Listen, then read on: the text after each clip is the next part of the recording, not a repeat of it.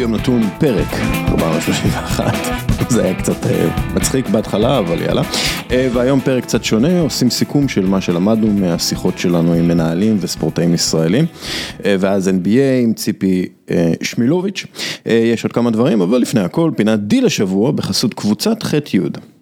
אז השבוע חדשות ה sponsorship החשובות ביותר הגיעו מאופ"א. ארגון הכדורגל האירופי הודיע השבוע על ביטול הסכם החסות עם גזפרום, שזה הסכם שהכניס לארגון בין 40 ל-50 מיליון יורו בשנה, והעניק לחברת האנרגיה הרוסית חשיפה והזדהות מלאה עם טורניר הכדורגל האיכותי ביותר. כמה ההזדהות הזאת מלאה, אלכסנדר דיוקוב, יושב ראש ההתאחדות הכדורגל הרוסית ויושב ראש גספרום, הוא וחבר של ולדימיר פוטין, הוא חבר בוועד המנהל של וופא, שתבינו את העניין הזה. אולי בגלל זה לקח לוופא זמן רב יותר להיפטר מגזפרום כספונסר, מאשר לקח לשלקה, שהיא קבוצת כדורגל שהרבה יותר תלויה בכסף הרוסי מאשר וופא. יש לציין גם שמנצ'סטר יונייטד גם כן ויתרה על הכסף מהחסות מאירופלוט, שזה חברת התעופה הרשמית, וגם מנצ'סטר יונייטד עשתה את זה לפני שוופא נפטרה מגזפרום. אגב, אחרי ביטול ההסכם של שלקה עם גזפרום, הדרישה לחולצה של שלקה נסקה. חולצה של שלקה ללא הספונסר עולה בסביבות 69-70 יורו ואפשר לרכוש אותה רק אחרי בקשה מיוחדת ומכרו בערך 7,000 מהן בכלום זמן, כלומר הם הצליחו בשנייה. דווקא זה שאין להם ספונסר זה היה להם אחלה וטוב למכירות ולהכנסות. ההסכם של וופא עם גזפרום תמיד היה עקום, גזפרום היא הבעלים של זנית, שהיא קבוצה שכנראה אף פעם לא עמדה בתנאי הפייר פליי הפיננסי של וופא. האם וופא פעלה נגד זנית כפי שפעלה נגד קבוצות אחרות? לא. גזפרום כאמור אינה חברה מסחרית עצמאית, היא זרוע של המשטר הדיקטטורי של ולדימיר פוטין, והיא ישבה בשולחן מקבלי ההחלטות של וופא, זה לא הסכם מסחרי קלאסי.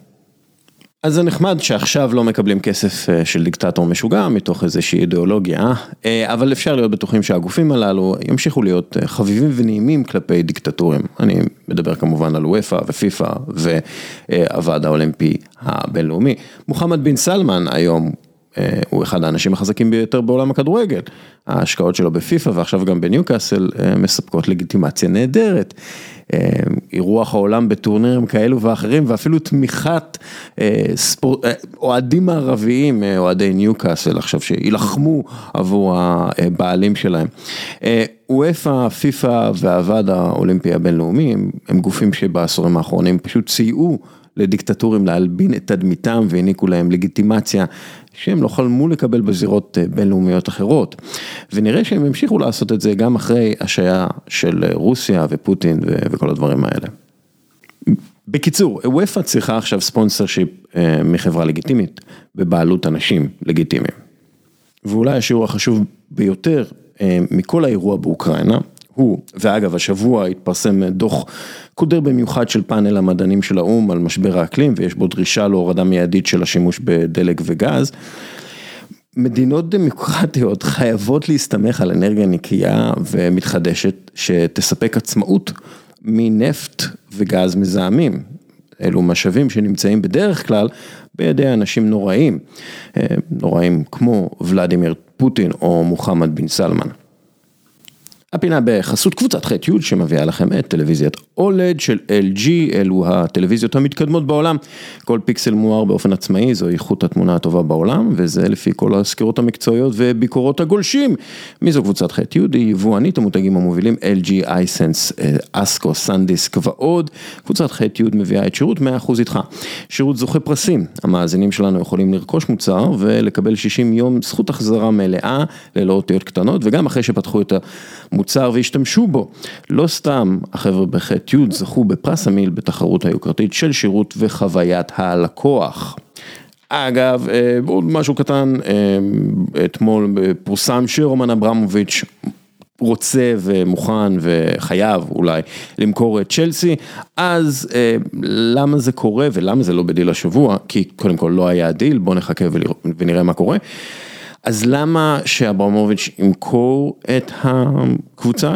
קודם כל יכול להיות דרישה של פוטין, פוטין מקורב מאוד לרומן אברמוביץ', ואמר לו, רומן, אתה צריך, הלך לנו, פקקת באוקראינה, צריך שתמכור, לא, בלי מערבים יותר, כזה, או שרומן אברמוביץ' צריך כסף נזיל, כי הקפיאו, יקפיאו לו את הנכסים והוא רוצה מזומן בשביל, לא יודע, להישאר מיליארדר, אני לא יודע מה הסיפור, אבל מאוד יכול להיות שכבר מתחילים לעשות מובים נגד האוליגרכים של פוטין, והוא מבין את זה ואומר, אוקיי, אני חייב למכור את הנכס הזה, או שהוא מבלף. ולא הולך למכור את צ'לסי, הוא צריך את כל הספורטס וושינג וכל הדיבורים עליו כאל בעלים של הקבוצה וכמה, כלומר, קודם כל הוא צריך את הדיבורים עליו כבעלים של הקבוצה ולא כמקורב של הדיקטטור שפלש לאוקראינה. זה, זה דבר ראשון, דבר שני, הוא צריך אולי שידברו כמה טוב הוא עשה לקבוצה, כל מיני סיכומי העידן של אברמוביץ' וכמה תארים הוא זכה, איך הוא בנה נוער ופקה פקה פקה, אלו דברים שהם שווים הרבה בימינו. אה, אוקיי, אז עכשיו אנחנו עוברים לחלק הבא. אוקיי, אה, הייתה לנו אברזה, אבל אה, ניב נחליאלי כאן, מהקריאה האקדמית אונו. ואנחנו נדבר על הפודקאסטים שעשינו והתובנות שיש לנו משיחות עם כמעט 20 דמויות בספורט הישראלי. מהרג זהבי, זאבי דרך גל אלברמן ועד חנה מיננקו, ממש יש לנו כמה וכמה תובנות. קודם כל איזה פרק אתה הכי אהבת? וואי, איזה התקלה. יש לך ספר להמליץ?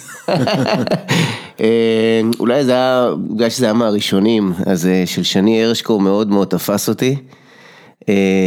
אבל קשה לשים, אתה יודע, מה שיפה ומה שנעשה כאן, שבעצם מכל פרק אהבתי משהו.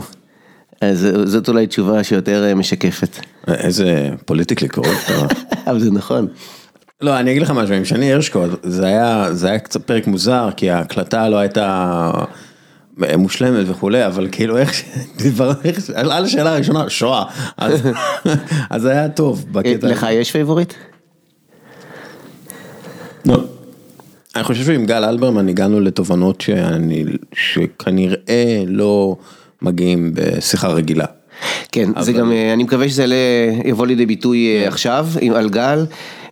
ואגב, החזון שלי בסופו של דבר, שתעשה את הדוקטורט השני שלך, או את הפרופסורה, אני לא יודע. על השיחות פה, ואתה סוג של התחלת, לא? כאילו. כן, כבר יש לי כאן אחלה חומר גלם. אז בוא נדבר באמת על מה שכתבת, עשיתי מעין סיכום כזה של התשובות לשאלה הראשונה, שזה מה זו מנהיגות עבורך. ומדהים כמה זה שונה וכמה זה דומה. בדיוק. בכל תשובה. אז בוא, בוא, אתה יודע, בוא תתחיל את ה... תובנות שלך מה העניין. טוב, אז באמת ניסינו לעשות מין סוג של קטגוריזציה, לראות איך אפשר לסדר את זה. אני חושב שנושא אחד שעלה אצל כולם, נושא ההשפעה, כאילו כששאלנו מה זה מנהיגות, ישר דיברו על נושא של השפעה, רענן, רענן דגן דיבר על להשפיע על המציאות, אסף, אסף נימני דיבר על זה להשפיע על אנשים, כלומר זה לא סתם השפעה, זה גם קשור בהיבט הבין אישי. וחנה מיננקו אמרה, זה סוג של פסיכולוג קולט אנשים. כן. עכשיו, אתה הרבה פעמים שאני שואל בהרצאות, אני מבקש מהחבר'ה דמות שהשפיעה עליהם. ואז אנחנו רואים שמה שחוזר על עצמו, זה שזה דמות שיצרה איתם קשר, שהיה אכפת. חוץ מאצל חנה, שהיא בכלל הלכה על גולדה מאיר, אבל בסדר. אבל כנראה זה פרט לה איזשהו נים...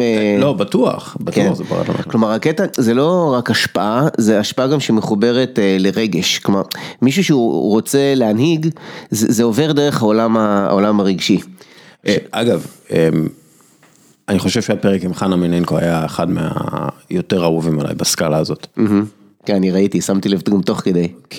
כי קודם כל, קודם כל, כשאני מקשיב לזה, הקשבתי לפרק, והיא מדברת ממש טוב, כלומר, היה לה קשה, וראינו כמה היא התאמצה. ראינו כמה היא התאמצה, והיא דיברה טוב, וזה הראה לי, כאילו, אוקיי, עכשיו אני מבין מה זה ספורטאי אולימפי. כאילו, למרות שקשה, היא שמרה על אק"ג יציב, והיא דיברה כמו שצריך, ואפילו אם היא עשתה טעות, היא המשיכה כאילו, זה היה מאוד מרשים מבחינה אנושית לראות את זה. כן, וזה גם, שמע, אירחנו ספורטאית ברמה... כן, בדיוק, בשביל להיות ברמה הכי גבוהה שאתה, במקצוע שלך, בעולם, אתה צריך אישיות כמו של חנה. כן. וזה מאוד הרשים אותי. כן. עכשיו, אם נמשיך עם הנושא של השפעה, אז מה זה השפעה? אז אדם בדיר בא ואומר, אה, לתפוס פיקוד. כן. כלומר, השפעה אה, או מנהיג, זה לא איזה דמות נסיכית כזאת שאומרים לה יאללה בואי ותנהיגי אותנו, זה, זה הבן אדם עצמו צריך בצורה יזומה, פרואקטיבית, לבוא ולקחת אה, אחריות. הרי... ואדם, זה גם מאוד, מאוד התקשר למה שקרה לו.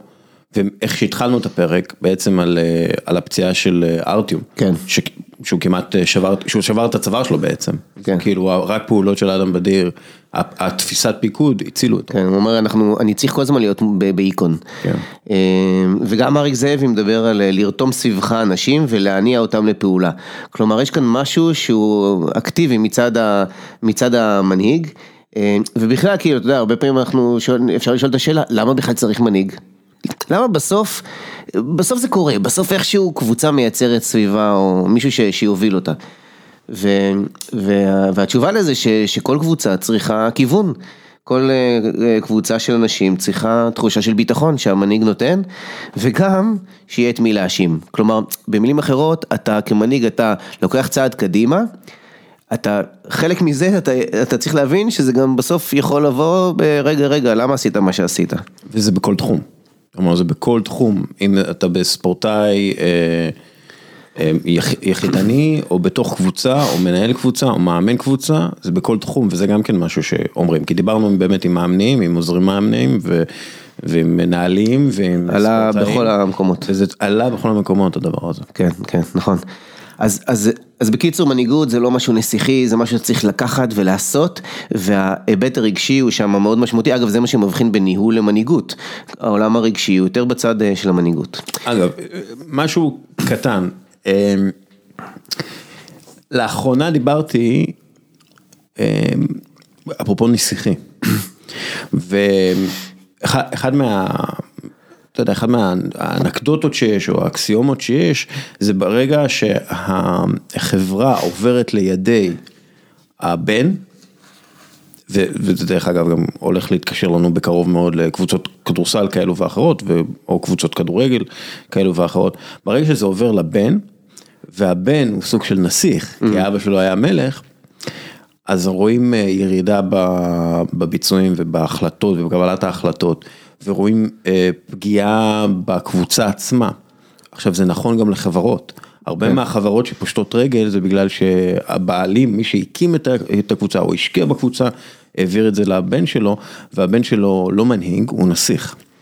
אה, וזה גורם לקריסת מערכות. כן, עסקים משפחתיים ששם זה לא עובד. עסקים משפחתיים וגם תאגידים מאוד גדולים. עכשיו למשל אני יודע בבומברדיה, שזה חברת... אה, רכבות ותחבורה וכולי, ואבא שלי עבד בה, כן, גילוי נאות. הבן של, זו חברה פרטית, חברה פרטית משפחתית אפילו, הבן, אה, אה, אבא שלו, שזה הבוס הגדול, אמר, תקשיב, אתה הולך ללמוד הנדסה, הנדסת רכבות, ואז אתה הולך להתחיל לעבוד ברכבת. ומשם אתה עולה, כלומר אני, אתה כן נסיך אבל אני שולח אותך לשוחות ללמוד איך אה, להוביל אה, אנשים ואיך אה, להוביל קרבות. זה עלה בריאיון עם אופיר לוזון. וזהו, זה בדיוק, זה בדיוק מה שרציתי להגיד, שמכל האנשים שדיברנו איתם, היחיד שהיה לו כאילו פוטנציאל להיות נסיך, והוא הכי לא, לא נסיך, זה אופיר לוזון. כאילו האיש, אתה יודע, איש עם מה שנקרא בוץ על הידיים, כן. עובד ב... ב, ב, הוא עובד בתוך המערכת ומכיר את המערכת ובאמת היה, איזה משפט גדול הוא אמר לנו, שאימא שלו אמרה לו, על כל שקל שאתה מביא, אני מוסיפה לך שקל. כן. כדי לעודד אותו, לבוא ולהפשיל שרוולים. כן, והוא שוב, הוא עבד במקומות, אתה יודע, ש, שבהם... הארדקור. הארדקור, בדיוק, שבהם קורה הספורט גם, זה הספורט בסופו של דבר. כן. טוב. כן. אז, אז, אז זה, זה קודם כל, הנסיכות וההשפעה וכן הלאה. עכשיו, יש משהו בכלל בחקר המנהיגות. אה, ממש גישות שהן ראש בראש אפשר להגיד, אחת, בשנייה. אה, גישה אחת באה ואומרת, גישת התכונות, באה ואומרת בוא נחפש את התכונות הרלוונטיות למנהיג. יש כאלה תכונות, זה התחיל מתיאוריית האדם הדגול, יש כאלה תכונות שמאפיינות את המנהיג, בוא נאפיין אותם ולפי זה נחפש את המנהיגים שלנו. ועוד מעט נראה איך זה בא לידי ביטוי ברעיונות שעשינו, ומנגד יש את הגישה שאומרת מנהיגות היא מנהיגות תלוית מצב. יש כאלה שמאוד יצליחו במקום מסוים, ואם יעברו למקום אחר לא יצליחו. לדוגמה, מאמן שקוראים לו הקבוצה עוד מעט הולכת לרדת ליגה, והוא עם כל הווייב הרגשי שלו מצליח אה, שי- לחלץ אותם, שיהיה פיינגנבום. שי פיינגנבום סמלדרדייס. כן, עכשיו תיקח אותו אה, לבנות קבוצה. מאלף, שצריך כאן מהלכים יותר אה, סדורים, מתוכננים וכן הלאה, יכול להיות שפחות אה, יצליח. כלומר, שתי גישות שאומרות, פעם אחת זה תלוית מצב ופעם אחת זה, זה תלוית התכונה. עכשיו, ברמה של התכונה, אני חושב שחנה ממש, ממש אמרה את זה, שאלנו אותה, היא אמרה, מה זה מנהיגות? היא אומרת, מנהיגות זה משהו פנימי, שאי אפשר ללמד בן אדם להיות מנהיג, משהו שנולדים עם זה. כן. אולי זה מה- מהילדות. כלומר, זה ממש מאפיין את הגיש... או שיש לך את זה או שאין לך את זה. עכשיו, אתה האמת היא איפשהו אה, באמצע, אנחנו לא נולדים הרי אותו הדבר, יש שוני בינינו בגובה, גם בכריזמה נגיד, כן? זה משהו שקשה לאפיין, ואתה מרגיש, אפילו בגן אתה מרגיש הבדלים, אבל זה לא אומר שאי אפשר לפתח ולטפח, ו- ובהמשך נראה איך ה- המשך הגישות על מנהיגות באות לידי ביטוי, כי כן אפשר לפתח את הדברים, אבל היא, היא מאוד מבטאת את זה, את גישת התכונות. גם אסף, אסף נימני גם אמר, הוא אמר, "ז- ז- זו נוכחות, זה, יש, יש בו משהו במנהיג הזה, וגם שני, שני היה, היה לו אה, אה, ציטוט מאוד חזק, הוא אומר, יש מנהיגות שהיא למעשה, אה, היא חלק מהגנטיקה שלך. כן. אין לך, עד כדי כך אין לך השפעה. זה מוב- מובנה מהגנטיקה הגופנית והסביבה והמורשת המשפחתית, יענו אם שאתה נולד במשפחה הנכונה הזאת או לא, ודברים שאתה, ודברים שאתה בונה עם השנים, שזה כן כאן פתח ל, להתפתחות של הפרסונל עצמו, ואז הוא גם דיבר על השואה ו- וכל זה. אגב, זה, הגישה ש, של שני, היא הגישה הכי דומה, יש אה, בחור בשם, בשם אה, ספלסקי, אה, רוברט ספלסקי, שהוא מדבר על זה שבעצם לאדם אין בחירה. הוא, לא, הוא, הוא הגנטיקה שלו והוא מה שהוא גדל ו, והוא הפגמים במוח והוא הפגמים באישיות ואין מה לעשות, כלומר הוא לא אחראי, הוא לא מקבל אה, החלטות בעצמו, זה כל ההיסטוריה שלו מקבלת החלטות, כל המוח שלו שאין לו שליטה עליו, כל התהליכים שאין לו שליטה עליהם, הם מקבלים את ההחלטות עבורו, וזה מאוד מזכיר את מה ששני אומר, כלומר, ואגב, אתה יודע, ב-MRI, דיברתי עם פסיכולוג על זה, ב-MRI, נגיד אתה רוצה להזיז את היד ימינה, אהה. אז המוח שלך מקבל את ההחלטה הרבה לפני היד שלך. והמוח שלך, זה ההתחלה להזיז את היד ימי- אה, ימינה, היא לא בהכרח מודעת. כלומר, זה לא משהו, למה אתה רוצה להזיז את היד ימינה? זה משהו שהמוח מקבל החלטה עבורך, או רואים את זה ב-MRI או ב- בסריקות מוח. אז כאילו ההחלטה מתקבלת... בצורה לפני- לא מודעת. בדיוק, בצורה לא מודעת, ואז אתה כאילו מודע אליה. כלומר, אז אתה אומר, אה, אוקיי, אני רציתי ללכת ימינה. אתה לא יודע למה רצית ללכת ימינה, אבל הלכת ימינה. אז כל הניסיון וכל הגנטיקה וכל הדברים האלה, אלה הדברים שמשפיעים לך על, ה... כן. על ההחלטה, הגשטלט הזה שיש לך במוח, אה, זה העניין. אז כאן יש הרבה תיאוריות, אה, אני אציין רק שתיים, אה, אחת זה ממש The Big Five בגישת התכונות מדברת בכלל על, על זה שאפשר לאפיין את הבן אדם לפי חמש תכונות מאוד מרכזיות ויש לזה גם מחקרים במנהיגות, אז לדוגמה אחת התכונות זה מוחצנות, במנהיגות בדרך כלל זה מוחצנות גבוהה. אה, לפרט, אני לא, לא אפרט לא, את כל ה... לפרט? כן. כן. אז יש, אה, מה שגבוה במנהיגות זה מוחצנות, פתיחות לחוויות. נעימות ומצפוניות, ומה שצריך להיות נמוך זה נוירוטיות. כן. רואים שזה, שזה חוזר על עצמו. אה, אגב, זה, זה, זה, זה, זה שוס, כלומר, ה-The Big Five עדיין משתמשים בזה, למרות שזה סביבות שנות ה-80 אם אני זוכר נכון. אחרי מחקר מאוד אה, רציני שעשו בתחום, הגיעו לחמש צמצמו לחמש תכונות, ועדיין עובדים איתם. כלומר, גם בהרעיונות, גם בגיוס עדיין עובדים. בכלל, גישת התכונות, כשאני למדתי בתואר הראשון, עבר זמן מאז, זה היה בירידה. כלומר, דווקא הגישה של מנהיגות תלוית מצב הייתה מאוד מאוד חזקה, ואפשר להגיד בשנים האחרונות זה כן חזר, כלומר כן מסתכלים על הדברים, זה כן ברעיונות אה, לעבודה. מחקר... יש בכלל את, ה, את כאילו את הצבעים, שזה די מסתמך על גישת התכונות, כאילו, אה, יש כאילו אישיויות, ויש קבוצות כדורגל שבוחרות לפי האישיות האלה. כלומר, זה לא, זה לא משהו, אתה יודע, זה לא משהו מופרך עבור, נגיד, אני יודע שבברנדפורד משתמשים בזה. אוקיי, שהם מאוד מאניבול וכולי, שיש לך פשוט תכונות. כלומר, אתה אישיות צהובה. אוקיי. אז אישיות צהובה ביום טוב אתה ספונטני, אינטואטיבי, מתלהב, רוצה מגע, דברן ומתקשר. ביום רע אתה מבולגן, אתה לא מתחשב, אתה רדוד, אתה לא מתאים למסגרת, אתה נטול עכבות וכאלה. אז כאילו צריך... לפי הזמן שאת, שבמשחק או לפי הזמן בעונה, אתה צריך לשנות את ההרכב האנושי של מי שאתה מוביל או לא מוביל. אוקיי, okay, אז אני, אני אחדד כאן משהו. יש שני דברים, אחד, אמ, יצא לי להתחיל באיזשהו סוג של סטארט-אפ, הוא נעצר מסיבות נקרא לזה אישיות, אמ, סטארט-אפ שמאפיין אה, ספורטאים.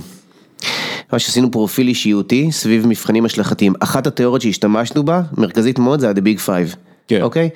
אה, עשינו אותה על אה, שלוש שחקניות כדורגל, יצאו תוצאות מעולות, אה, ואז עצרנו לפני שאתה מעביר אותה להיות סופטוור, כלומר שה, שהמחשב יוכל לעשות את הניתוחים האינטליגנטיים שידענו לעשות מאחורי הקלעים. אז זה, זה פעם אחת כדי להראות שזה באמת משהו ש, שעובדים איתו. לגבי מה שאתה אומר... ואגב, השבוע קלופ דיבר על זה שהוא השתמש בסוג של תוכנה כזאת בשביל לקבל החלטה על מי ואת הפנדלים. כן, זה סוג של הגביע הקדוש. זה חצי הגביע הקדוש, כולם עכשיו מחפשים את הדבר, כי הרי כשאתה רוצה לעשות scouting ואת מי לגייס, זה לא רק לפי כמה הוא קולע או כמה כן, הוא אסיסטים, אלא גם על... וזה אבי דיבר איתנו, אבי... יפה, יפה, כן. עכשיו בשיחות עם אבי וגם עם יאיר שעובד איתו וכן הלאה, הגביע הקדוש האמיתי הוא צעד אחד אה, מעבר, שזה אומר עד כמה אתה יכול לעשות prediction לדינמיקה שתיווצר. כי ברגע שיש לך שחקן עם פרופיל מסוים ועוד שחקן עם פרופיל אחר ואתה רוצה להביא שחקן שלישי עם פרופיל שונה, איך שמה זה יעבוד במצרפי. זה, זה באמת הגביע הקדוש, כן. הכי גדול ממה שאני יודע, בתחום של הפסיכולוגיה וההיבטים האישותיים שעכשיו אנחנו מדברים עליהם, כן. אוקיי? אה, אז זה לגבי זה, מה שאתה אמרת עם, הצהוב וכן הלאה, זה דווקא אפשר לחבר למנהיגות תלוית מצב, למה? כי זה יושב על uh, תיאוריה אחרת. אז בואו עכשיו נעבור על, uh, בעצם על, על מנהיגות כאילו תלוית okay. אוקיי, מצב. אז מנהיגות תלוית מצב, זה אבי אבן, אני חושב ביטא את זה בצורה, דיברנו עכשיו עליו, בצורה מאוד יפה, הוא אומר... ותראה מה הוא אומר. כן, למנהיגות יש הרבה צבעים. כן. היא באה לידי ביטוי בצורה אחרת, בכל מקום שאתה נמצא. כן. שזה מאוד יפה. כן. אוקיי, אז עכשיו, מה שאתה אומר על הצהוב, אם אני זוכר נכון, זו חברה הולנדית, זה יושב על מודל אחר של הדיג'ס, של סגנונות אה, ניהוליים, ממש אחד לאחד. ומה שהם עושים כאן, הם, הם, זה נכון, הם מאפיינים את, ה, את הפרסונל, אבל הם עושים את זה כדי לראות את ההתאמה למצב. כן. כלומר, בגישת התכונות... הנה, אני רק, אני רק כאילו אקדיש, כי אמרתי רק את האישיות הצהובה, אבל אישיות כחולה, שזה בעצם ההפוך מהאישיות הצהובה, זה כאילו אה, ביום טוב, מדויק, שיטתי, ממושע, ממושמע, מקפיד על פרטים, גרמני. אה, ביום רע, קריר, סקפטי, איטי, עקשן, לא מחובר. כלומר, אז צריך...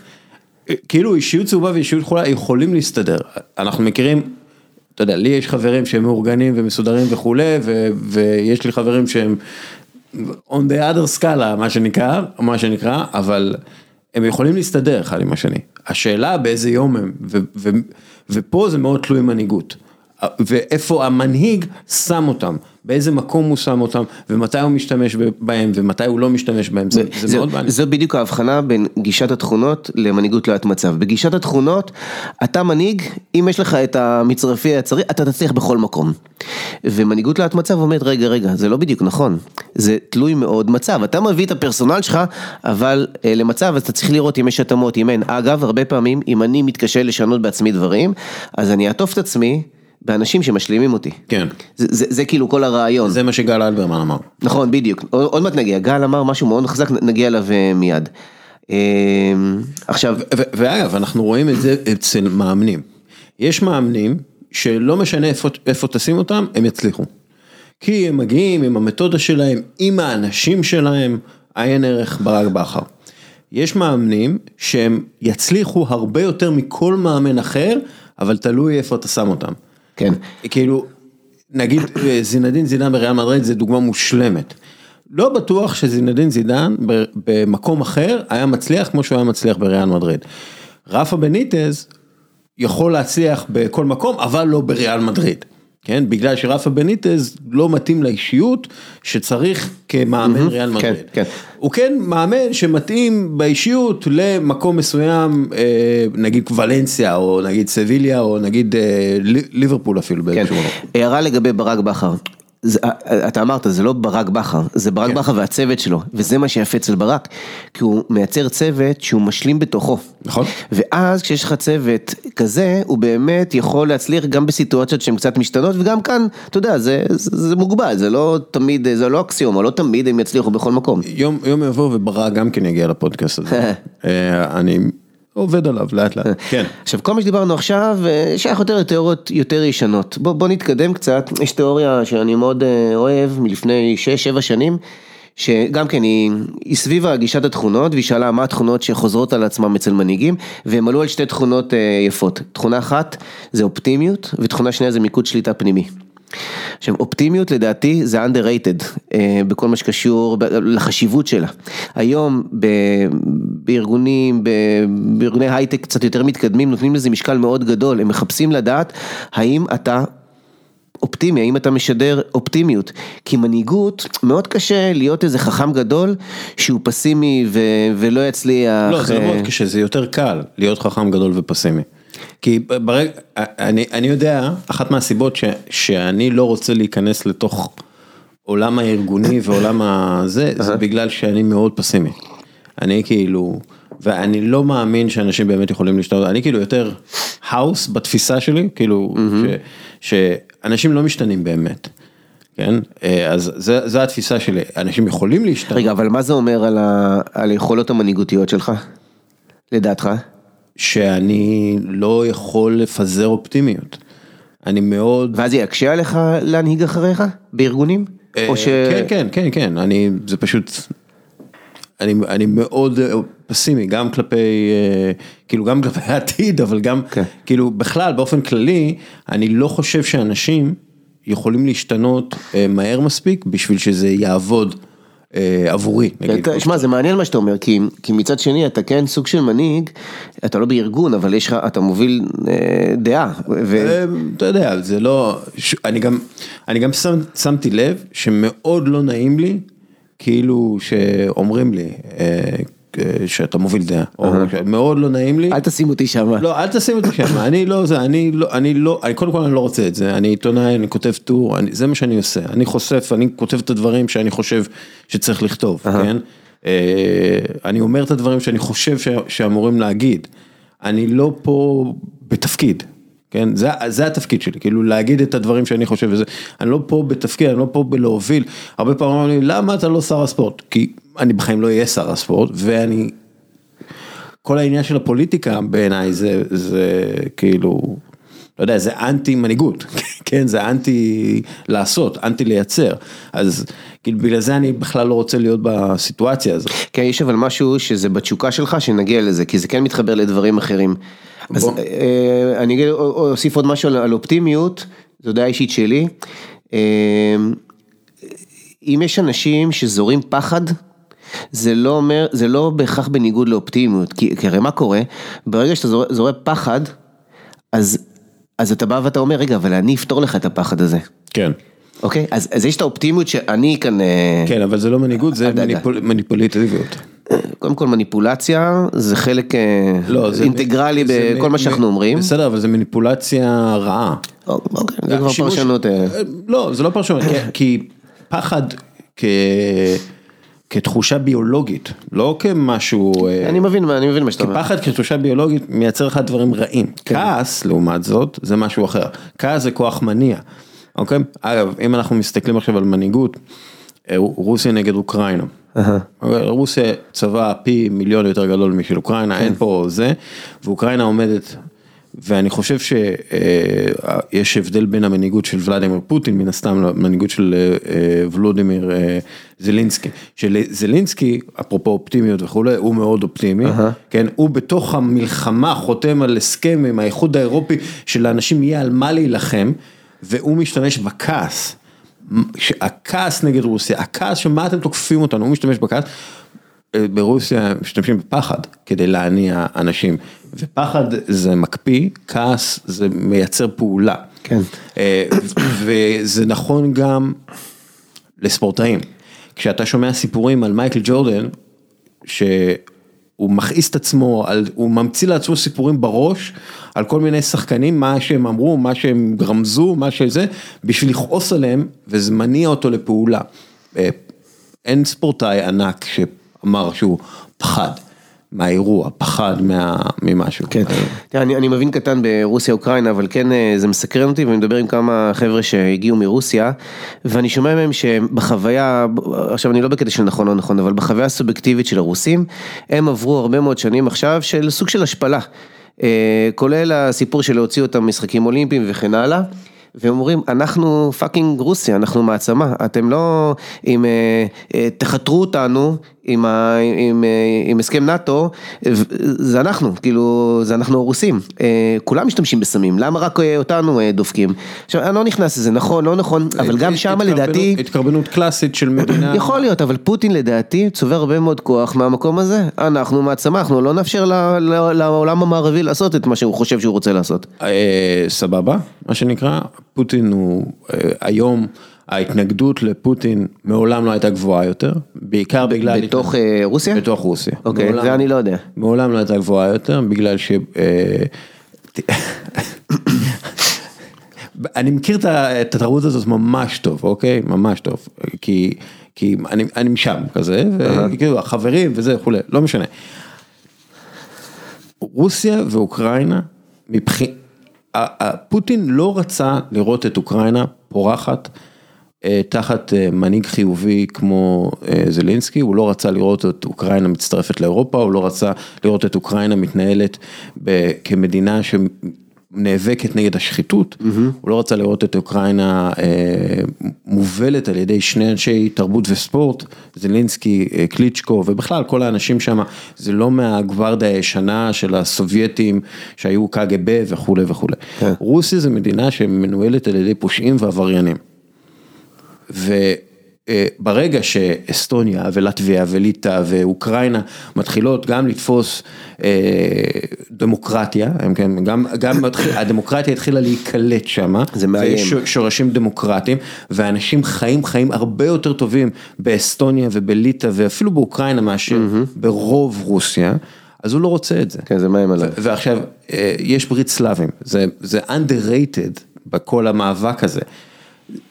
זה לא שרוסיה עכשיו תוקפת את גיאורגיה, שהרוסים עצמם לא רואים את הגיאורגים כרוסים. Uh-huh. כן? הרוסים עצמם כן רואים את האוקראינים כחלק מהעם הסלאבי. Uh-huh. מבחינתם זה עכשיו מלחמת אחים ממש. Uh-huh. עכשיו, כשהוא אומר על, ה, על האוקראינים שהם נאצים, זה כאילו כדי להפעיל את הרוסים, להגיד תראו בואו בוא נציל את, ה, את אוקראינה, את הסלאבים מהנאצים. כן, שנאצים. בוא נציל חלקים מאיתנו כן, מהנאצים. כן, מהנאצים, כן. זה, זה כאילו המניפולציה שם. כן, עכשיו, כן. ואחר כך מדברים, נאט"ו וכאלה. חבר'ה, אוקראינה היא מדינה עצמאית שיכולה לקבל החלטה מה שהיא רוצה, איך שהיא רוצה ולהתנהל איך שהיא רוצה, פוטין לא רוצה את זה.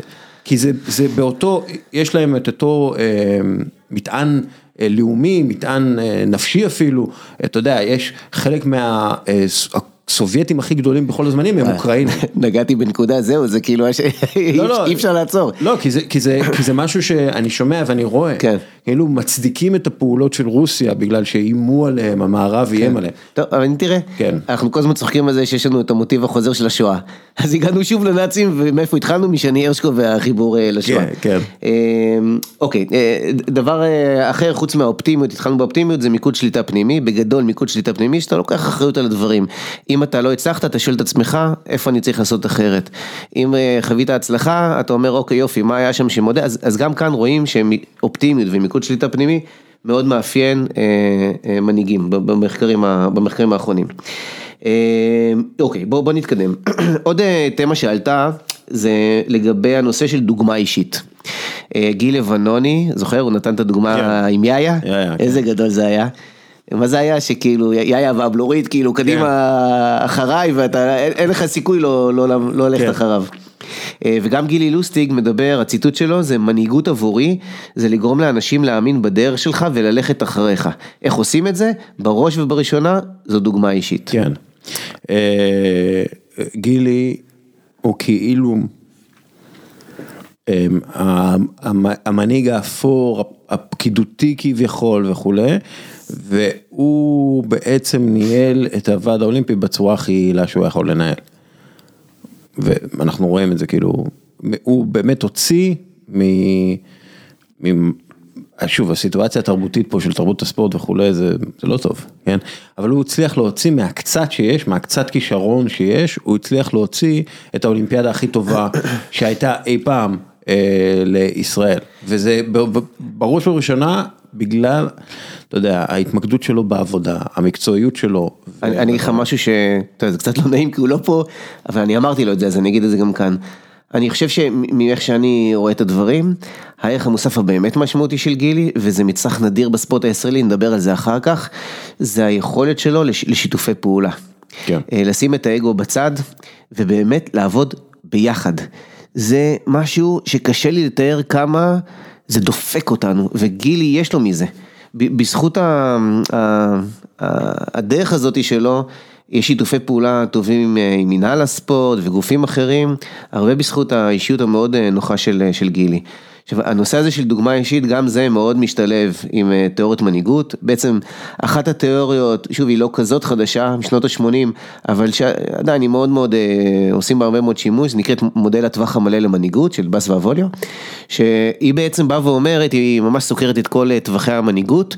יש מנהיגות שהיא מנהיגות מתגמלת, כלומר, מנהיגות שמגיבה למצב, תיתן בונוסים על, על דברים טובים וכן הלאה, אבל קפיצת המדרגה זה להיות במנהיגות מעצבת, שאתה מעצב את המציאות. המציאות, אתה משנה את המציאות.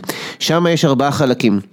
חלק אחד זה הדוגמה האישית, זה נקרא השפעה כמודל לחיקוי. אה, זה מה שמאפיין מנהיגים מעצבים. אה, עוד חלקים, אחד זה התייחסות אישית, הנה תראה איך עכשיו החלקים מתחילים אה, להתחבר לנו.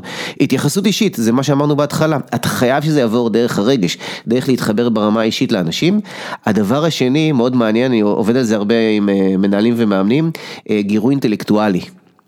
אה, במילים פשוטות, אם עכשיו הילד עשה משהו לא נכון באימון, אל תעצור את האימון ותסביר לו מה הוא עשה לא נכון. תעצור את האימון ותשאל. כן. מה היה? למה בחרת את מה שבחרת? איזה עוד אופציות עומדות לרשותך? מה הפלוסים והמינוסים? כי אתה בעצם רוצה מאמן על, על המגרש, כמו שמאמנים אוהבים להגיד, אז אתה חייב לגרות אותם אינטלקטואלית, ולא רק לבוא ולהכווין אותם, אלא לשאול. אמ, אגב זה משהו שהאמת שווה לנו ממש לראיין את דניאל ססר מהפועל ירושלים, מנהל מקצועי, ממנו למדתי, הוא הגיע לארה"ב ושם הוא ראה שככה מאמנים עובדים, הם לא עוצרים ומכווינים, אומרים מה לא, הם שואלים, ומה, הם, הם כאילו מאתגרים את האנשים. אז, אז התייחסות אישית, גירוי אינטלקטואלי, הרכיב השלישי זה הנאה השראתית. אה, אתה, אתה צריך לייצר חזון שהוא מלהיב, סוחף אחריך, והדבר הרביעי זה, זה הדוגמה האישית. אגב, איפה נכנס בזה העניין של המסוגלות? כלומר, לגרום לאנשים להבין שהם מסוגלים. כן, זה, זה החזון המלהיב, אתה, אתה מאמין בדבר ואתה מדביק באמונה ובהתלהבות הזאת את האחרים. כי אני, במיוחד אצל ספורטאים, אתה צריך כאילו לעשות תרגיל, אוקיי, שאולי יכאב להם הראש אחר כך, אבל שהם יכולים לעשות את זה. לא, לא אה, לגרום להם לחוסר ביטחון או לפגיעה או לפגוע להם בביטחון העצמי. נכון, בגלל זה היום הטרנד הוא לא, לא נגיד לפידבק אלא לפיד פורוורד. אה, לתחקור מוקיר, אה, בוא ננתח הצלחות, כי אז אתה מרוויח גם למידה וגם אתה מחזק את הביטחון העצמי של השחקן עצמו. כן. אה, אוקיי. אז זה לגבי זה, בוא, בוא נמשיך. עוד נושא שהוא עלה בצורה חזקה מאוד, וכאן אנחנו מתחילים להגיע, הזכרת את גל אלברמן, אנחנו מתחילים להגיע לתכנים ממש מעניינים. זה כל מה שקשור סביב תכיר את עצמך ותנהל את עצמך. כן. רענן בא ואומר, מנהיג צריך להכיר את עצמו וממה הוא בנוי הוא צריך להכיר את זה היטב. גל אלברמן ששאלנו אותו, הוא אומר, מה זה מנהיגות? זה קודם כל מודעות עצמית מאוד גבוהה. מהם התחומים שאני טוב בהם, והתחומים שאני לא טוב בהם. אה, ורן בן שמעון בא ואומר, מנהיגות זה אחריות אישית, איך אתה מנהל את עצמך. עכשיו כאן אני אעשה קצת סדר. במנהיגות יש הרבה, הרבה אוהבים להגיד אינטליגנציה רגשית, אבל אני חושב שאפשר יותר להבין מה זה אומר. באינטליגנציה רגשית בעצם יש שתי רמות. רמה אחת זה הרמה שלך עם עצמך. כמה אתה מכיר את עצמך, וכמה אתה מצליח לשלוט ברגש, לשלוט ב- ב- ביצרים שלך, ברגש שלך. זאת הרמה הראשונה, ו- ועל זה מדברים בלהכיר את עצמך. הרמה השנייה באינטליגנציה רגשית, זה כמה אתה קולט את האחר, וכמה אתה יכול להשפיע על האחר דרך זה שאתה קולט אותו, ויש כאן מניפולציה. אוקיי?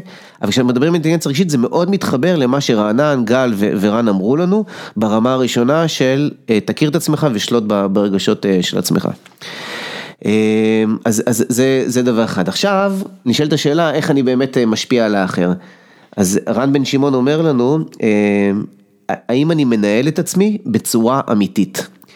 וזה משפט מאוד יפה, כי זה מחבר לנו את כמה אני מכיר את עצמי, לכמה אני מצליח, וזה אני חושב אחד הדברים הכי חשובים במנהיגות, זה כמה אני מצליח לייצר אמון של הצד האחר בי. וכמה אני אותנטי, כמה אני אמיתי. כשאתה היום מדבר על מנהיגות, ואלה התכנים הכי עדכניים של מנהיגות, מדברים המון על העולם הזה, של יצירת אימון אה, דרך אותנטיות. אה, אני חושב שאמיר מנחם מחמש אצבעות אמר כאן משפט לפנים, הוא אמר, מה זה מנהיגות בשבילי? זה ההשפעה שאתה מקבל ברגע שאתה יוצר אמון. כן. כלומר, הכוח הכי גדול היום זה כוח של אמון, ואם אתה מייצר את האמון הזה, אתה בונה את האמון, אז אתה יכול אה, להשפיע. תראה איזה יופי, עכשיו, הרבה התייחסו לזה, אופיר לוזון בא ואמר, מה זה מנהיגות? זה לגרום לעובדים, לאנשים, לשחקנים, להאמין במה שאנחנו עושים ובתהליכי העבודה שלנו, לגרום לאנשים להאמין בך. ממש כאילו אומרים את הדבר הזה, גילי לוסטיג, לגרום לאנשים להאמין בדרך שלך וללכת אחריך. אה, שלומי בן עזרא, סוכן השחקנים, סוכן שחקנים, כן, הדמות הכי מניפולטיבית שרק אתה יכול לדמיין, ללכת עם האני מאמין שלך. ולא להגיד לאנשים מה שהם רוצים לשמוע, אלא ללכת עם הדרך והאמת שלך. כן. והוא, למרות ששלומי הוא כאילו סוכן שחקנים, הוא היה כאילו הכי אמיתי, כאילו הוא, וגם אני מכיר את שלומי, זה בן אדם כאילו שהוא לא, הוא לא יבלף אותך. לגמרי. אתה יודע, זה, זה גם כן, אפרופו אופטימיות, זה גם כן סוג של underrated. אני, אגיד לך, אני, אני אסביר את עצמי. אה, היום, כשאתה לומד רפואה, או שאתה לומד להיות מוסכניק, או שאתה לומד להיות רואה חשבון. כמה מהזמן, נגיד ראיית חשבון, כמה זה? ארבע שנים? כמה מהזמן מוקדש לאיך לייצר תקשורת בין אישית כזאתי שתייצר אמון? עד לרמת סימולציות. אפס, אפס. קח את זה במוסכניק, קח את זה ברופא, קח את זה בעורך דין, קח את זה ב-name it. זה, לוקח אותנו לעניין של הגיוון. כמה, כמה מלמדים גיוון במקצועות האלה. כמה פעמים ילמדו, אה, אה, שוב, רואה חשבון, אה, לא יודע, להיות אותנטי, כאילו לא, לא ילמדו אותו, כן? זה לא, מה זה להיות אותנטי? לא יודע, כאילו כמה פעמים רואה חשבון ילמד משהו אחר לחלוטין מראיית חשבון בשביל להיות רואה חשבון יותר טוב. כן. עכשיו, אתה יודע, זה כאילו, זה, זה באמת מדהים שאני 25 שנה אצל אותו מוסכניק, למה? כי אני פשוט סומך עליו. למה אני סומך עליו? כי יש משהו בתקשורת, יכול להיות שהוא מבלף אותי, כן? ואני... הוא משתמש בבזילין. אבל, אבל יש משהו בתקשורת האותנטית שלו. ש... שאני באמת סומך עליו, ו... וקצת, אתה יודע, אני גם בודק, אני לא הולך אה, עם- בעיניים עצומות. אה, אז עכשיו, זה, זה, אמון היום בארגונים, זה השמן בגלגלים. נכון. אם יש לך אמון, אה, המכונה משומנת, אם אין לך אמון, הכל נתקע, הכל בזבוזי אנרגיה, הוא עשה לי ככה, נדפוק אותו ככה. עכשיו, אני חושב שזה גם, אה, אפרופו מה שהתחלנו ואמרנו על אה, גישת התכונות, שאו שיש לך או שאין לך את זה, אני חושב שזה מסר מאוד חזק. כלומר, מה בעצם אנחנו אומרים כאן? תתחבר לעצמך, תתחבר לסב שלך, איפה הוא פוגש את האחר, מה שרענן אמר, כן? אה, ודרך זה שאתה מחובר לעצמך, ואתה פועל במקום שיש בו תשוקה, אפרופו מה שאתה אמרת על עצמך אה, לפני כן, ואתה מביא את עצמך כמו, כמו שאתה, יש כאן פוטנציאל מנהיגותי מאוד מאוד גדול. במילים אחרות, כל אחד ממי שעכשיו מקשיב לנו יכול להנהיג. כל מה שאתם צריכים זה להיות במקום שהלב שלכם נמצא, להיות בו אמיתי, להתחבר אה, לעצמכם, ומשם יוצאים אה, היבטים מנהיגותיים, כי מנהיגות אותנטית אין נוסחה. כל אחד והאני שלו, כל אחד והאותנטי שלו, זה מה שיפה ב, ב, בדבר הזה. ואגב, תראה כמה אה, גיוון היה לנו ב... ב... אתה יודע, בגישה הזאת. תראה כמה גיוון, כלומר, אתה רואה את... אה, בוא נחשוב, אתה רואה את אופיר עובד טוב עם, עם גילי? כן, אוקיי. אתה רואה את, את אה, גילי, או את רן בן שמעון עובד טוב עם, אה, עם חנה? בהחלט. אוקיי, אתה רואה, אני, יש לי פה זה, אתה רואה את גל אלברמן עובד טוב עם... עם כולם. עם, עם כולם, כן. אבי אבן, אתה רואה אותו עובד טוב עם אה, אסף נימני? בטח. אוקיי, אז מה, מה אני רוצה? עכשיו, כל האנשים שאמרתי הם אנשים מאוד שונים אחד מהשני. כלומר, אסף, אה, כאילו, אין, אין קשר בין אסף נימני לאבי אה, אבן, כן. אבל כן יש איזשהו אה, חיבור כלשהו. מה החיבור? זה בדיוק ה- העניין הזה, הש, השמן בגלגלים. והגיוון, אמון הכרחי לגיוון, אנחנו מדברים הרבה פעמים על היתרונות של גיוון ורעיונות אחרים וכולי, אתה חייב את האמון, אתה חייב את, השמן בגלגלי שיניים, שגלגלי השיניים הם, הם בעצם האדם, הם האישיות, הם, כן. הם מה שמניע קדימה את, ה, את הארגון, את, הפעו, את הפעולה של הארגון. כן. אז אתה אתה יודע- חייב, אתה חייב את האמון הזה, ואז. יהיה לך גלגל שיניים, אחד גדול, אחד קטן, אחד מהיר יותר, אחד איטי יותר, ואז אתה יכול, כאילו, המכונה יכולה לעבוד ביחד. תשמע, חלק גדול מהשמות שאתה אמרת, אני גם מכיר, אתה יודע, חוץ מהפודקאסט. כן. ואני יכול להגיד על, על, על הרבה מהשמות שאתה אמרת, שכיף לי לעבוד איתם, כי הם, הם נותנים לי תחושה של שותפות. באמת, של חשיבה ביחד על דברים. עכשיו, יכול להיות שהם תופסים אותי כי אתה יודע, אני לא, אני לא תלוי, אני לא מגיע משום אה, מקום, אני לא, אין לי אינטרסים וכן הלאה, זה, אולי זה יותר קל, אבל יש גם משהו בהם ש, שמייצר את, ה, את השותפות הזאתי, וזה מגיע ממקום אה, מאוד מאוד אה, נקי. אמ, אוקיי, אז זה יצירת אמון, אותנטיות ואמון, באמת זה, זה, זה שמן וזה בעצם, כל אחד מאיתנו יכול בעצם להיות מנהיג, זה בעצם מה שאנחנו אומרים. עוד נקודה ש, שעלתה על עצמה, אה, וזה תכנים עוד יותר מתקדמים, זה אומץ לפעול בלא נודע, נקרא לזה ככה. אה, מה האדם אומר לנו? אין אירוע שאתה לא מוכן אליו, אפילו כפיזיותרפיסט, אתה צריך להיות מוכן להכי גרוע, כי אתה לא יודע מה הולך לקרות. כן, שאגב, זה, זה סוג של פסימי, אבל, אבל אדם, אדם, אבל זה גם אופטימי, כי אם אני אהיה מוכן, כן. אז יהיה טוב. כן, כאילו, אח- זה, אתה יודע מה, רגע, שנייה, רגע, זה ההבדל בין אופטימ... הרבה פעמים אנשים מתבלבלים, זה, זה לפעמים קצת מעצבן אותי, בין אופטימיות לנאיביות. אופטימי זה אחד שמסתכל על המציאות, הוא יודע שזה יכול להתחרבש כאן, אבל הוא אופטימי ביכולות שלו כן. לצאת מזה. נאיבי יגיד וואלה, כולם מחייכים אליי, מחבק עצים וכן הלאה. הבדל מאוד מאוד גדול. נכון, יש פה הבדל אה, מאוד גדול. אתה יודע נכון. מה, אני, אני לא זוכר אם אה, אה, אמיר אמר את זה כאן או, או אחר כך, אבל אמיר מנחם בחמש אצבעות אומר לי, תקשיב, אני לא יכול להעסיק אנשים שאני לא יכול לעוף איתם בדברים, שהם כל הזמן יגידו, עזוב, זה לא ילך, זה מטריף אותי. אני לא, אני, אני מוציא אנשים כאלה מה, ש- שאגב, זה- מהסביבה שלי. זה מאפיין מאוד, את- למשל, את גולדן סטייט ווריורס, הם מחפשים תמיד את האנשים שיש להם את האנרגיה לשנות את העולם כפי שהם מכירים אותו. הם לא ייקחו את הבן אדם שיגיד, "אה, תראה ככה וזה, הם פשוט לא ייקחו, הם לא, הם העיפו את כל האנשים האלה מהארגון ברגע שהם הגיעו כן, ההנהלה החדשה. קראתי כתבה שאתה, כן. עשית את זה. אז, יש בזה משהו, העניין הוא שעם אדם הוא כאילו, כאילו אתה צריך להיות מתכנן פסימי ומבצע אופטימי. וזה, אהה, וזה, נכון, ל-. וזה נכון לכל ענף ספורט ולכל דבר שקשור לספורט. כי אתה צריך להיות מוכן לדעת איך להגיב לזה שאתה סופג ראשון. אתה תכננת ויש לך זה, ואתה צריך לדעת ולגרום לשחקנים שלך להאמין שהם יכולים להיות אופטימיים או להיות בטוחים בעצמם גם אחרי שהם ספגו שער. היה קטע במשחק של ארסנל נגד וולפס. אה, ארסנל סופגת ראשונה נגד קבוצה שלא מפסידה אף פעם אחרי שהיא כובשת ראשונה, וולפס, אוקיי? כן. ברגע שהם כבשו, זה הרגיש אוי ואבוי. אכלנו אותה. אכלנו אותה. אבל ממש התגובה הראשונה של השוער של, של ארסנל, שהגול לא נכבש בגלל טעות שלו, אבל הוא כאילו לא היה אופטימלי בביצוע שלו, אבל באמת זה היה טעות של הבלם. איך שהוא קם מהגול, הראש ירד למטה למאייה, ואז ישר מחיאות כפיים ו- וחיבוקים עם הבלם, ש- עם הבלם שעשה את הטעות ועם האחרים. אה. וקדימה, קדימה, קדימה, קדימה, יאללה, יאללה, אוקיי, בסדר, ספגנו, הלאה, הלאה, הלאה. וראית את זה, זה באמת, יש אה, קליפ בטיק טוק שלנו, זה 34 שניות. 34 שניות שהכריעו את האופי של הקאמבק. של ארסנל. כי ברגע שהוא אמר, טוב חבר'ה, אוקיי, בסדר, יאללה, טעינו, כאילו אפשר היה לה- להמשיך קדימה. כאילו אפשר היה, אוקיי, הנה, התחלנו מחדש. שלח לי, שלח. אני אשלח לך, אבל זה, זה ממש היה ככה. תצרף לפוסט שאתה תעלה. לא, זה חזק, זה מאוד חזק. אני בטוח שמאמנים ישתמשו בזה. אה, אני נמשיך את האומץ לפעול בלא נודע, שי, שי גולו בא ואמר, תפקידו של המנהיג הוא לאפשר לאנשים לפעול בחוסר ודאות, הוא ממש אמר את זה, העצמה כן, במידה מסוימת. והוא לקח את זה מהאסכולה של אובמה.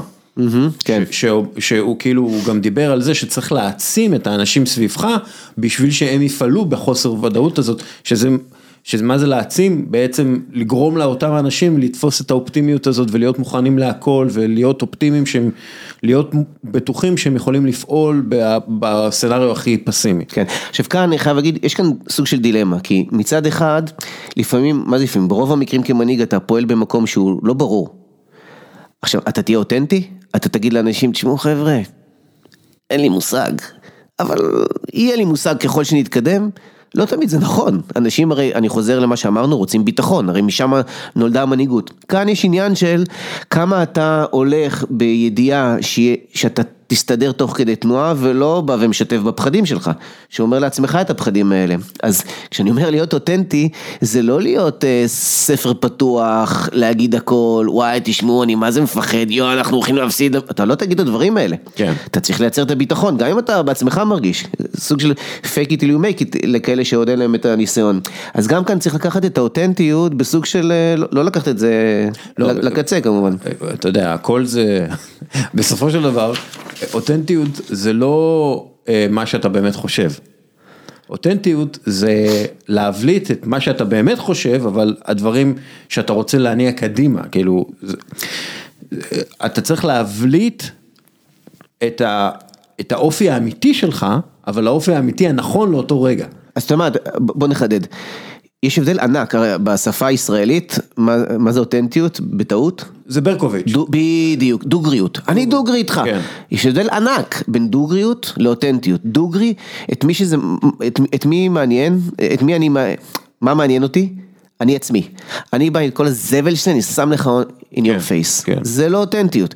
אותנטיות זה גם חשוב לי אתה, האחר, כן. וחשוב לי הקשר בינינו. אז אני אגיד את הדברים בצורה אמיתית, אבל בצורה שתחזק את הקשר, שלא תשפיל אותך, שתקטין אותך, זה הבדל מאוד מאוד גדול. המאמן של בוסטון, אה, אודקה, הוא מאמן חדש, אה, היה, הוא מהאסכולה של גרג פופוביץ', היה עוזר שלו וכולי, אה, והוא הגיע, ובשבועות הראשונים הוא נכנס בשחקנים של בוסטון, נכנס בטירוף, תקשיבו, זה לא אנרגיות טובות מבחינתי, זה לא זה, ואתה ראית שמשהו שם לא מסתדר, בינם, כאילו בינו לבין, כן. כאילו משהו שם לא בסדר, אבל מה אומרים עליו? הוא לא היה, כאילו הוא לא, הוא לא שיקר.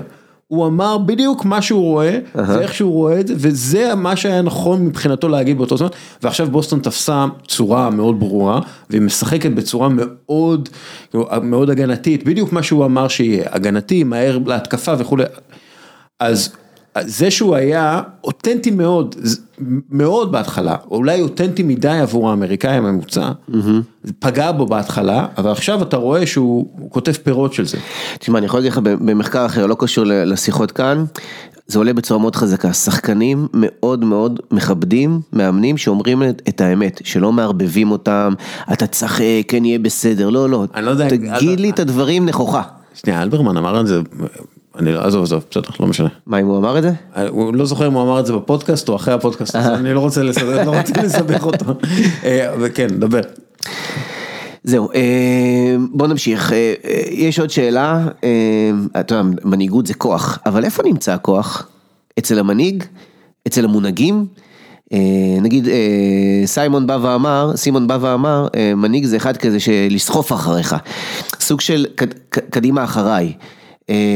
גם אבי אבן מדבר על לסחוף אנשים, אבל מצד שני כשאנחנו בוחנים את זה, וגם הם אחר כך גם אמרו עוד דברים, כן? אבל אנחנו רואים שכל היחסים בין המנהיג למנהיגות זה יותר עניין של סובב ומסובב. יש כאן הדדיות. ו- וגל בא ואמר כאן משהו, משפט לפנתיאון, הוא אמר מה זה מנהיגות בשבילי? לתת לאנשים לעזור לי, לגדול ולהתפתח עם מה שיש להם. כן. איזה משפט חזק.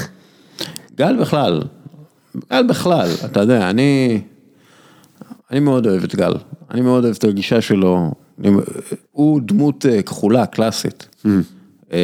שאתה יודע, הוא שיטתי, ממושמע, מקפיד על פרטים, אבל הוא מבין עניין בצורה, אתה יודע, כאילו יש לו איזשהו אה, עומק תרבותי ועומק, כן, אה, כן, מאוד מרשים. מאוד עומק אה, הבנתי. וגם הוא? מחובר, הוא מחובר לקרקע. בדיוק, הוא מחובר, אתה יודע. בגלל זה אני רואה אותו עובד באמת מושלם עם כולם, עם כן. אופיר לוזון או, כן. או חנה מיננקו, הוא יכול באמת לעבוד, כאילו, כן, טוב עם כולם. אה, גם המשפט ש...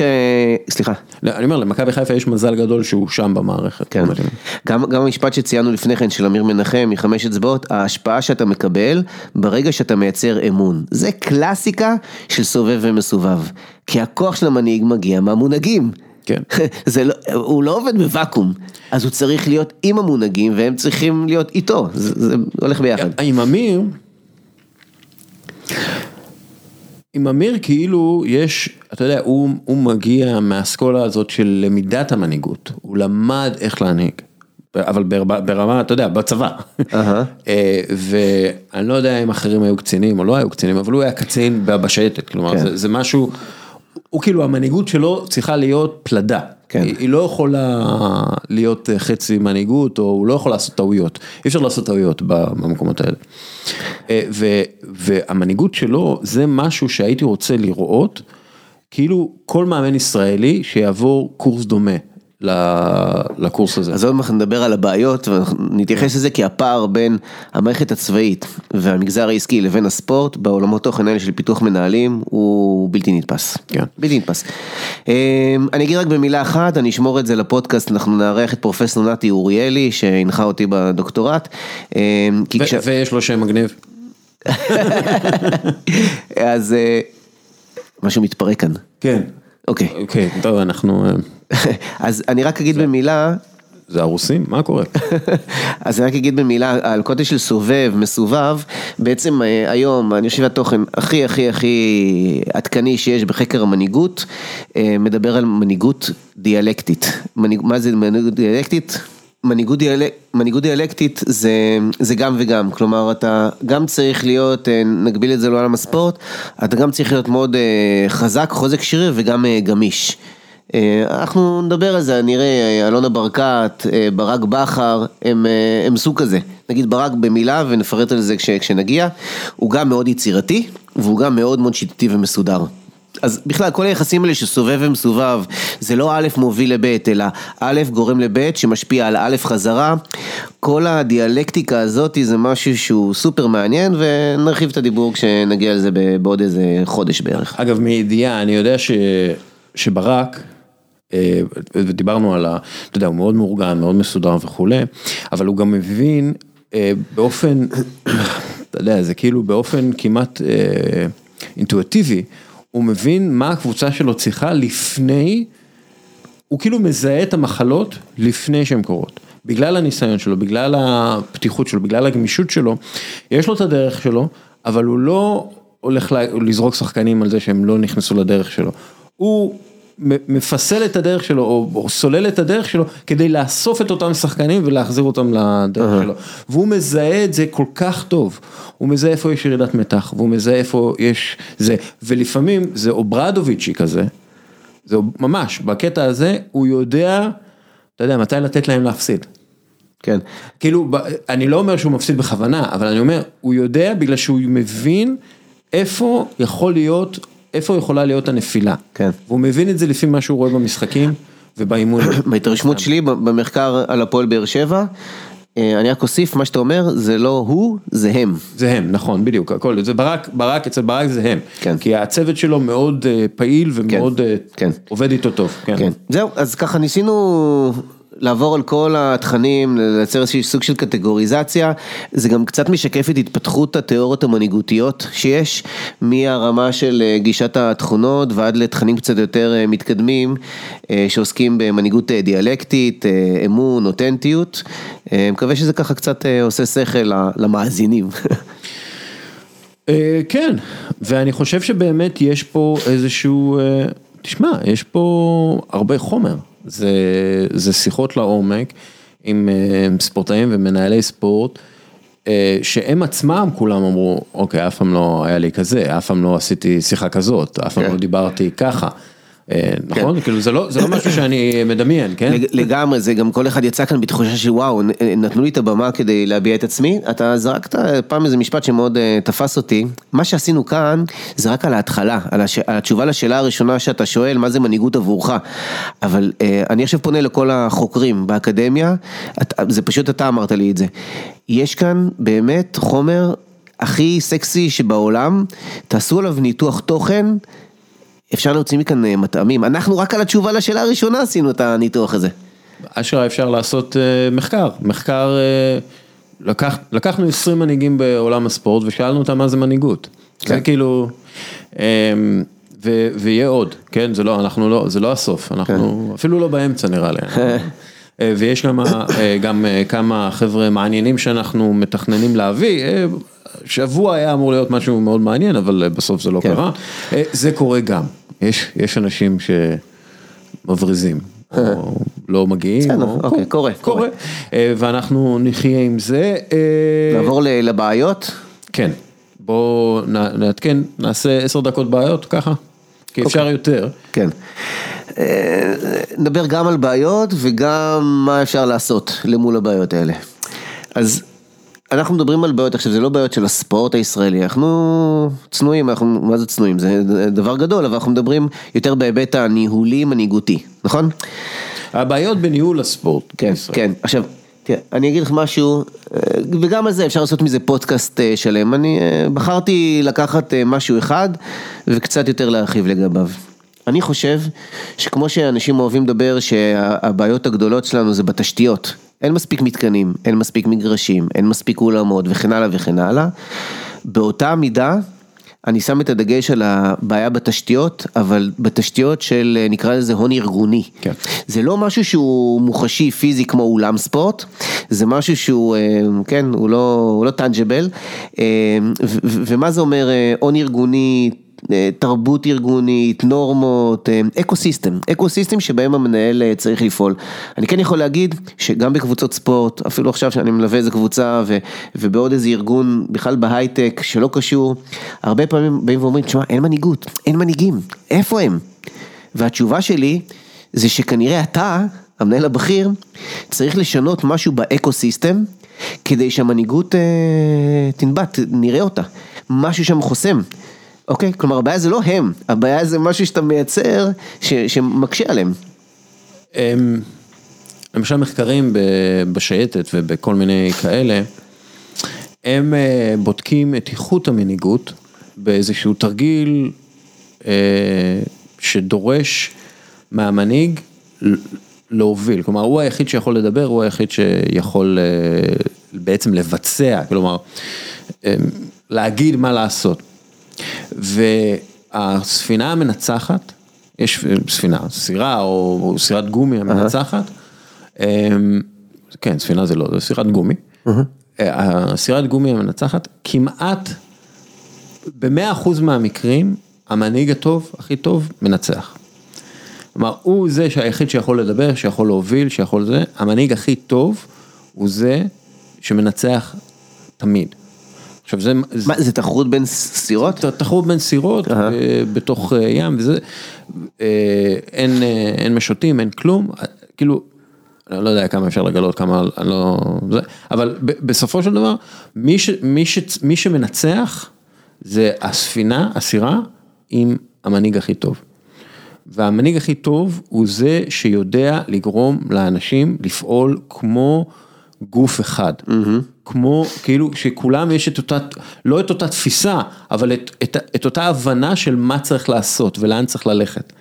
והוא עושה את זה בלי שאחרים ידברו. כלומר, ההשפעה שלו היא, היא קריטית.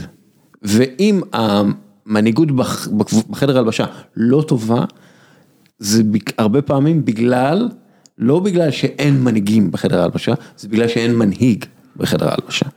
ואם למשל אה, פעם מוריניו היה מאמן שמנהיג מנהיגים וגברים, והיום הוא כל הזמן מתלונן על זה שאין לו גברים מספיק ואין לו, אין לו, אין לו מספיק אה, מנהיגים, זה בגללו, זה לא בגללם. בדיוק. אז בוא נמשיך את הצד הזה. אני יכול להגיד לך, אני עובד עכשיו עם אה, חברה, לא לא בספורט עכשיו, חברת הייטק, ששם עם המנהל הבכיר אנחנו עסוקים בשאלת ההביטט. איזה סביבת גידול אתה צריך לייצר כדי שיצוצו אותם, אותו המנהיג, אותם המנהיגים. ובוא בוא, בוא נגיע לצבא, אני אמשיך את האנלוגיה אתה, לספורט. אתה, אתה יודע מה? דיברתי בשביל הספר עם אה, דגו, דיברתי עם כמה אנשים שהיו בחדר ההלבשה בזמנו, לא, לא הצלחתי להכניס את, הרבה זה היה אוף דה רקורד. אבל השחקנים הצעירים שם אה, הרגישו שעם אה, נימני, אבי נימני, כן. אי אפשר לצמוח. למה? כי הוא היה קוטל אותם. אם נגיד היה שחקן שמעביר את הכדור בין הרגליים לאבי נימני באימון, כי אבי נימני בא לעשות חצי, חצי הגנה, והשחקן הצעיר העביר לו את הכדור בין הרגליים, בגלל שזה היה הדבר הנכון לעשות באותו רגע, זה היה משהו שלא עושים. משהו שלא עושים. אה, יקצצו לך את הרגליים. אה, וזה, למשל, אה, משהו שרואים בחדר ההלבשה. וברגע שמקצצים את הרגליים למי שעשה משהו יצירתי ואקטיבי ואנטי, כאילו נגד המנהיג, כלומר פגע באגו של המנהיג, אז הוא מקוצץ והוא לא יכול להתקדם. ואז אתה רואה בספר של דגו, ברגע שאבי נימני יוצא החוצה מהחדר הלבשה בעצם, או מההרכב, uh-huh. הקבוצה פורחת. ולמה היא פורחת? כי פתאום כולם מרגישים שהם יכולים לעשות את הדברים שאסור היה לעשות. כן. איתו. כלומר, וזה נכון, שוב, זה נכון לכל מערכת, ברגע שיש כוכב גדול מדי. שצועק עליך, או לא, אפילו לא צועק, אפילו פאסיב אגרסיב, ומסתכל עליך בעין עקומה, עיין ערך לברון ג'יימס, עיין ערך קריסטיאנו רונלדו, אתה יכול לקפוא, ואתה יכול לעשות את הדברים ש, ש, שהם לא טובים שספורטאי עושה, וזה לקפוא, וזה לחשוב יותר מדי על מה הוא צריך לעשות ברגע מסוים. אפילו במשחקים בשכונה, אני זוכר, כן. אפילו עכשיו, אם אני אה, משחק עם מישהו... אתה יודע מה, אפילו בספורט כמו בדמינטון, אם יש לי בן זוג שהוא גורם לי בדיוק למה שאתה אמרת, ואני עוד לא מספיק אה, חזק אה, בתחום הזה, אז האיכות שלי על הפנים ואנחנו מפסידים. כן. כאילו זה, זה, זה, זה, זה, זה טריוויאלי. ברגע, ש, ברגע שאתה עושה טעות באימון, ואתה מנסה למסור אה, בפלש וזה מגיע ליריב, אבל המסירה, הרעיון של המסירה היה טוב, וצועקים עליך, כוש של אחותך, למה אתה עושה את זה? או מסתכלים עליך כאילו כוש של אחותך, מה אתה עושה את זה? כן. דרך אגב, כוש של אחותך זה הקללה האהובה על נימי, אפרופו. אז, אז זו, זו כן. בעיה. מצד שני, אבל אנחנו כן גם צריכים להסתכל על הצד השני, גם הספורטאי צריך להיות עם חוסן נפשי כדי להתמודד עם זה, כי אם זה לא יגיע מחברי הצוות שלו, זה יגיע מהקהל והוא צריך לפתח עמידות, בסדר? נכון. זה, זה לא רק צד אחד. נכון, אבל אתה לא תפתח עמידות, בוא, בוא נגיד, פרח אה, לא יגדל איפה שכל הזמן דורכים עליו, אוקיי?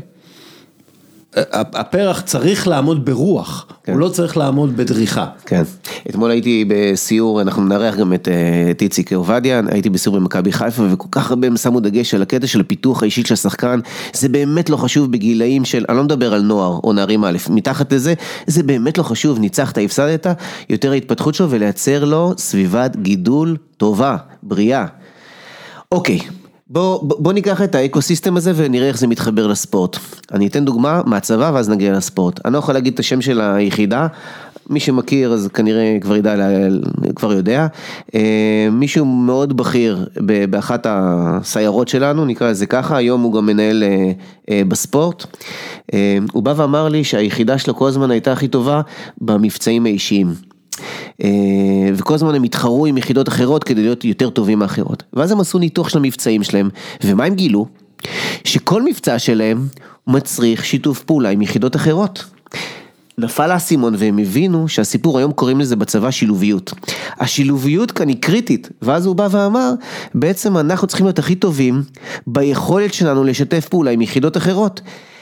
לצאת מהסיפור הזה, להתנער מהסיפור הזה של אנחנו הכי טובים וזה מה שבונה אותנו, לנרטיב אחר לגמרי, של אנחנו הכי טובים ביצירת שיתופי פעולה.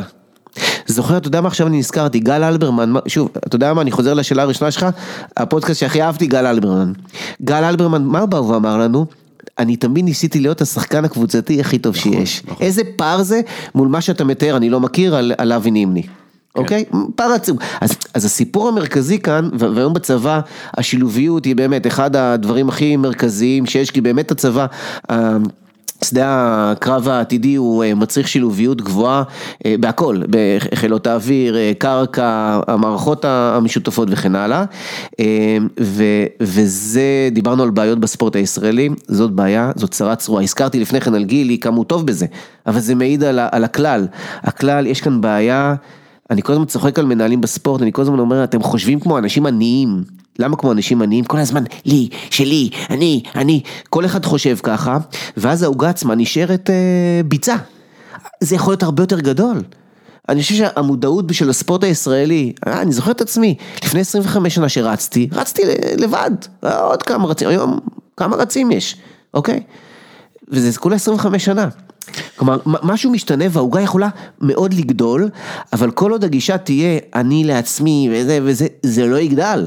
ואנחנו לוקים, יש פער עצום בין רמת ההבנה של שילוביות בצבא לדוגמה, לבין כמה זה בא לידי ביטוי בספורט. כמה זה אה, תקציבי ומלחמה על תקציבים?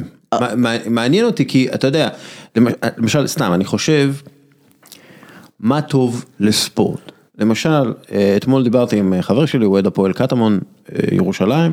הפועל ירושלים, סליחה אין הפועל קטמון ירושלים, כן, זה הפועל ירושלים, חלאס, זה אפרופו האורחת הראשונה, אה, דפנה, דפנה, אה, אגב ברכות אה, דפנה על ילדה, כן, והפועל קטמון אולי, הפועל ירושלים אולי תישאר בליגה, אז לא, לא משנה, הלוואי, הוא דיבר על זה שלא אכפת לי שישי בשלוש, אני אוהב שישי בשלוש, אני אוהב לדעת מתי המשחקים של הקבוצה שלי, אני לא אוהב שהקבוצה שלי משחקת ביום שני בשבע, אני לא אוהב שהקבוצה שלי משחקת ביום ראשון בשמונה.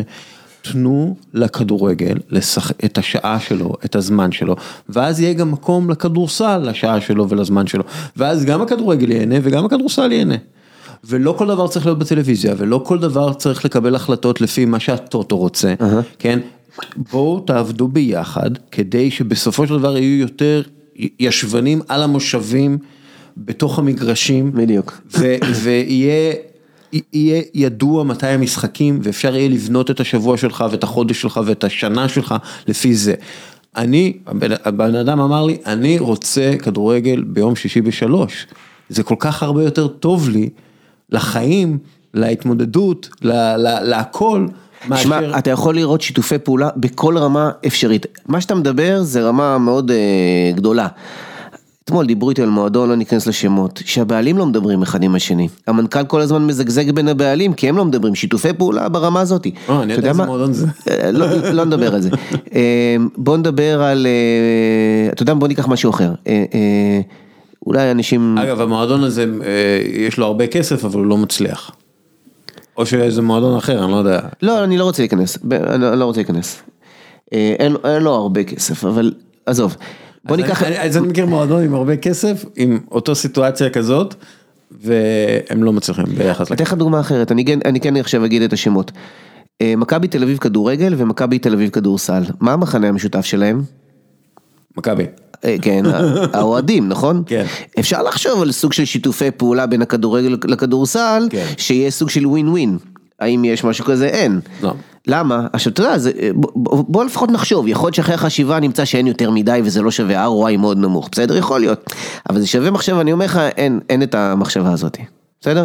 בקיצור, שיתופי פעולה באמת אתה יכול לראות all over, זה ממש אה, רעה חולה. אז כשאנחנו מדברים על בעיה של תשתיות, פעם אחת זה, זה האקו סיסטם שהוא לא, הוא, הוא, הוא, הוא נגד אה, שילוביות, נקרא לזה ככה. דבר שני, תשאל את עצמנו, אה, נשאל את עצמנו, מי האבא והאימא של איגודי הספורט? אוקיי? מי האבא והאימא שלהם? ואתה תמצא שהתשובה לא, היא לא ברורה. לכאורה זה יכול להיות הוועד האולימפי, אבל הוועד האולימפי יותר מתעסק, אתה יודע, בשפיץ של השפיץ. אה, אז, אז מי האבא והאימא? אה, ואגב, אה, יש כאילו דיון על זה בתוך הוועד האולימפי. מה אנחנו? בדיוק. אנחנו בשפיץ של השפיץ, או שאנחנו משהו יותר משמעותי לשאר הספורט. כן, אני יכול להגיד שכשאני נכנסתי, התחלתי לפני שש שנים קצת יותר להיכנס, זה היה לי מאוד מוזר. אני, אני רגיל, אני מגיע מחברות עסקיות, יש קורפורט. כן. אני שואל, תגיד לי, מי, אני בצד של הפיתוח הארגוני, מי הפיתוח הארגוני של הדבר הזה, איגודים וזה. למה שכל איגוד, אבל נדבר על איגודים קטנים, יעסיק הנהלת חשבונות, עורך דין, למה? למה אי אפשר לייצר מטה? ואז התחלנו בשיח עם אה, מנכ"לי איגודים אה, על סוג של אה, הקמת מטה שכזה. למה? אז, אז מה שאני אומר זה שאין גם תשתית ארגונית, אתה, אתה מבין? היא חסרה מאוד. דבר שלישי שאני רוצה לציין, וזה קצת להיכנס כאן לקצת יותר מורכב, זה המרכזים. מצד אחד, בלי המרכזים, חלילה הלאה. לאגודה, אגודות פשוט פושטות את הרגל שלהם. מזל שיש מרכזים שנותנים כן. את התמיכה. מצד שני, אתה רואה שהרבה מהפוליטיקה הפנימית בתוך האיגודים, זה... זה, זה מרכזים. עכשיו זה נכון שהיום אה, נאור מדבר מאוד טוב עם יורם והכל ברמה של אה, כן. אה, יחסים טובים והאיגוד הזה יותר במרכז הזה וכן הלאה. אבל עדיין כשאתה נכנס יותר לפרטים אתה מבין שגם שם מבחינת אקו סיסטם זה מייצר פוליטיקה שהיא מאוד מאוד מקשה על הסיפור. בסדר? אז כשאנחנו מדברים על בעיות, אני יותר שם דגש על ההיבט הארגוני, ההון הארגוני, של איך הדברים האלה קורים, שמאוד מאוד מקשה עלינו. אני חושב שפחות מדברים על זה, יותר מדברים על אה, תשתיות אה, פיזיות שאפשר לראות אותן, אבל אתה יודע, זה כמו שמדברים על מפלס הכנרת, ולא מדברים על, על המפלס של המים באקוויפר, החוף וההר. למה? כי פשוט לא רואים את זה. כן. אבל זה הרבה יותר חשוב מאשר המפלס של הכנרת. כן.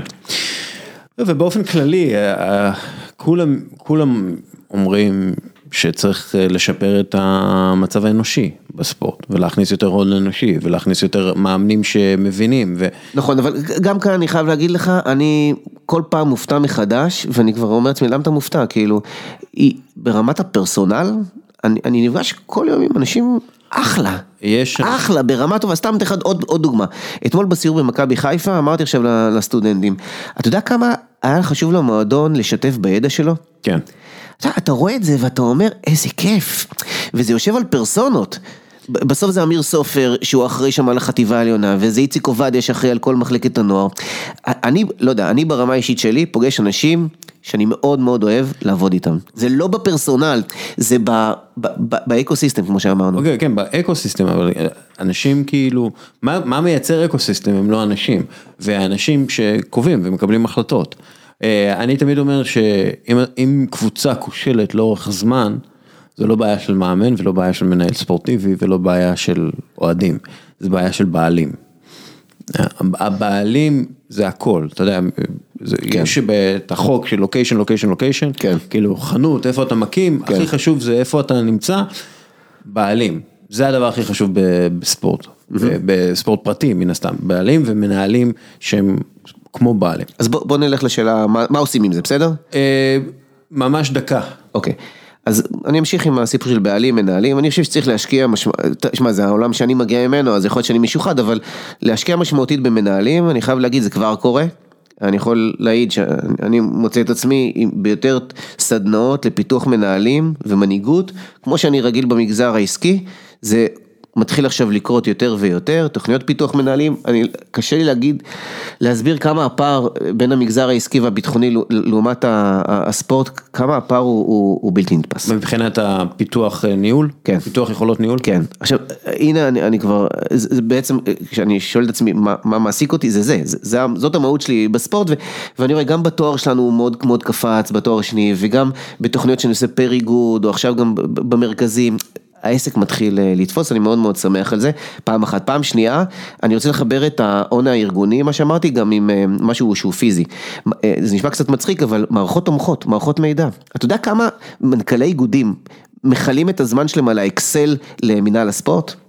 כן, דיברנו, אה, לא, כן, כן, כן, בסוף אתה מוצא אנשים סופר סופר איכותיים, שרית, מנכ"לית איגוד השייט לדוגמה, בחורה הגיעה מבנק הפועלים, מביאה את האיכויות ניהוליות אה, מדהימות, אגב שווה אולי לראיין אותה, אה, אתה יודע כמה זמן היא עסוקה בכל הדברים האלה, אז אתה אומר, אין לה מספיק זמן לעסוק בניהול האמיתי, אוקיי? ובסוף מה זה משנה, יהיה איזה מישהו שם שיבצע את האקסלים, אתה יודע. אה, סליחה, סמדר, אמרתי שרית, סמדר. וגם שרית, אה, התעמלות מעולה. אמ, בסדר, תשמע, אנחנו עכשיו בזה, אנחנו נפתח את זה עוד. אמ, אתם, מאזינים יקרים, אמ, אה, תכתבו בקבוצה שלנו כאילו איזה שאלות הייתם רוצים לשמוע. אולי זה גם יעזור לנו לגוון קצת את השאלות וגם לפתח את השיחות למקומות אחרים, למרות שאני די מבסוט באופן כללי מהשיחות שהיו לנו. אני, נכון? כאילו... בהחלט. אה, נראה לי שבאמת אפשר לפתח את זה, באמת אתם- יכולים... אה, לזה. אה, ניב, תודה רבה לך. תודה, בכיף. אנחנו שעה ועשרים כבר. וואו. היית, היית מאמין, היית מאמין. לא, ויודעים שכל כך הרבה הרבה לדבר. בסדר, נדבר. יאללה, לחלק הבא. אוקיי, ואחרי החפירה הזאת, אה, אנחנו נדבר אה, ספורט, נדבר NBA, אה, ציפי שמילוביץ' כאן, אנחנו נדבר איתך על הדברים החמים ב-NBA. ציפי, את כותבת עבור ידיעות אחרונות, כלכליסט, את גרה ב- במקום נוראי שנקרא New Haven, קונטיקט די להשמיץ, וחולון. וחולון. slash, חולון. ניו הייבן slash חולון, כן, אני על הקו של ניו הייבן חולון. מישהו עוד בהיסטוריה היה על הקו של ניו הבן חולון?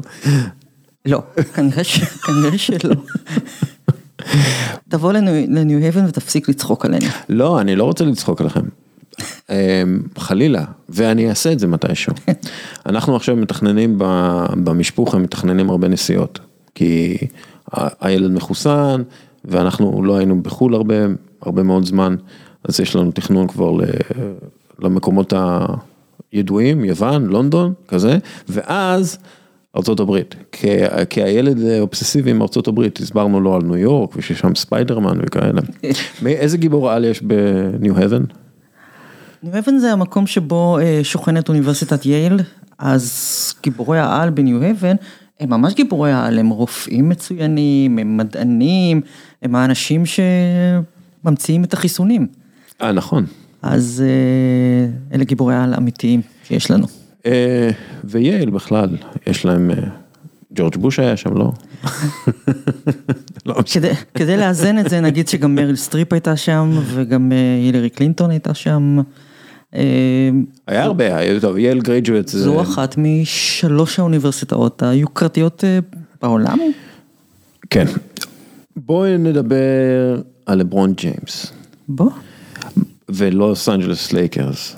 לברון ג'יימס, מאז אה, 9 בינואר, סטאט מיוז, אני מת על ה... מכירה את סטאט מיוז? כן.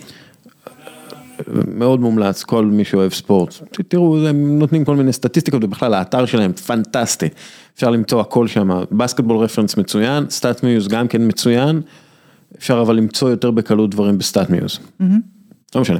לברון ג'יימס על ממוצעים של 29-9-6, ב-52 אחוז מהשדה. הלייקרס, באותו זמן שהוא, מאז בעצם תחילת השנה, הלייקרס, אה, אה, 16 הפסדים, אה, 6 ניצחונות, 6 ניצחונות. אה, והם קורסים, זה נראה קריסה מוחלטת, עוד מעט נדבר על לוקה ולמה הם קרסו במשחק האחרון, אבל עכשיו, אה, היה לי דיבור עם עידו גור על המנהיגות של לברון, שאני לא חושב שהוא מנהיג טוב, אני חושב שהוא בעייתי מאוד, ו- אבל על הנקודות האלה, הסטטיסטיקות האלה שלו, זה בעצם מראה לי משהו, מה שהוא תמיד אומר, הוא אומר, אני עושה מה שאני צריך לעשות. אני שכיר פה, בתור שכיר אני השכיר הכי טוב בעולם, הוא באמת השכיר הכי טוב בעולם, אבל הוא תמיד סוג של זורק את האשמה על האחרים בקבוצה, על ההנהלה, על הסיטואציה שנוצרה, והוא אחראי על הדברים האלה. כלומר זה הוא הביא את ראסל ווסטברוק למשל, שהוא, והוא זה שרצה לעשות טרייד על ראסל ווסטברוק. מה, מה הולך לקרות שם והאם, את יודעת, זה בעצם הסוף המביך הזה של הקריירה של אה, לברון ג'יימס. שיהיה כאילו מעין, לברון ג'יימס מצוין אה, בקבוצות קטנות. לא, אני לא חושב שזה עומד במבחן ההיסטוריה. לא, אני לא חושבת. אה, לא, בסוף שלו, בסוף של הקריירה כאילו. אה, קודם כל אנחנו לא יודעים, כמו שהוא נראה, הוא יכול לשחק עוד שנתיים שלוש ב... ברמה מספיק גבוהה. אז אה, השאלה אם הוא באמת יישאר בלייקרס, והשאלה היא באמת, בסוף הדרך כשהוא יביט לאחור, אם הוא ירגיש תחושת פספוס של מי שהיה יכול לזכות בעוד שתיים שלוש טבעות, ולא זכה בהן בגלל שהוא נתן לאגו שלו להפריע כל הזמן. אה, כל נושא הלברון אה, מנהל את הקבוצות שלו ולברון קובע מי ילך ומי יבוא, אני, אני בטוחה שהוא טיפה מנופח, אבל אין ספק שיש בו יותר מקמצוץ של אמת. זה, זה קודם כל, אני לא בטוח שהוא מנופח בכלל. אני לא בטוח, כי אם בתחילת השנה דיברו על זה, ודרך אגב היללו את ההחלטה ללכת על ראסל ווסטבורג וביג פרי וכל הדברים האלה, כן? אה, הוא ישב עם הכוכבים והוא שכנע את הכוכבים להגיע. הוא רצה את דמיאן לילארד, הוא רצה את דמר דה רוזן, הוא רצה את ראסל ווסטבורג, בסוף הלכו על ראסל ווסטבורג, אבל כאילו אפשר היה לנהל את זה אחרת לחלוטין. בוודאי, בוודאי. העניין עם לברון זה שהוא חושב, במידה לא קטנה של צדק, שהוא יודע כדורסל יותר טוב מהמאמן שלו, תמיד. כן. יותר טוב מכל מי שמנהל את הקבוצה, תמיד. והאמת שזה נכון, אבל זה לא העבודה שלך. אה, אתה לא אמור לעשות את כל הדברים האלה. אפשר ב flip side הוא לומר שאם לברון לא היה מתנהג ככה, אז לא הייתה אליפות לקליבלנד. נכון.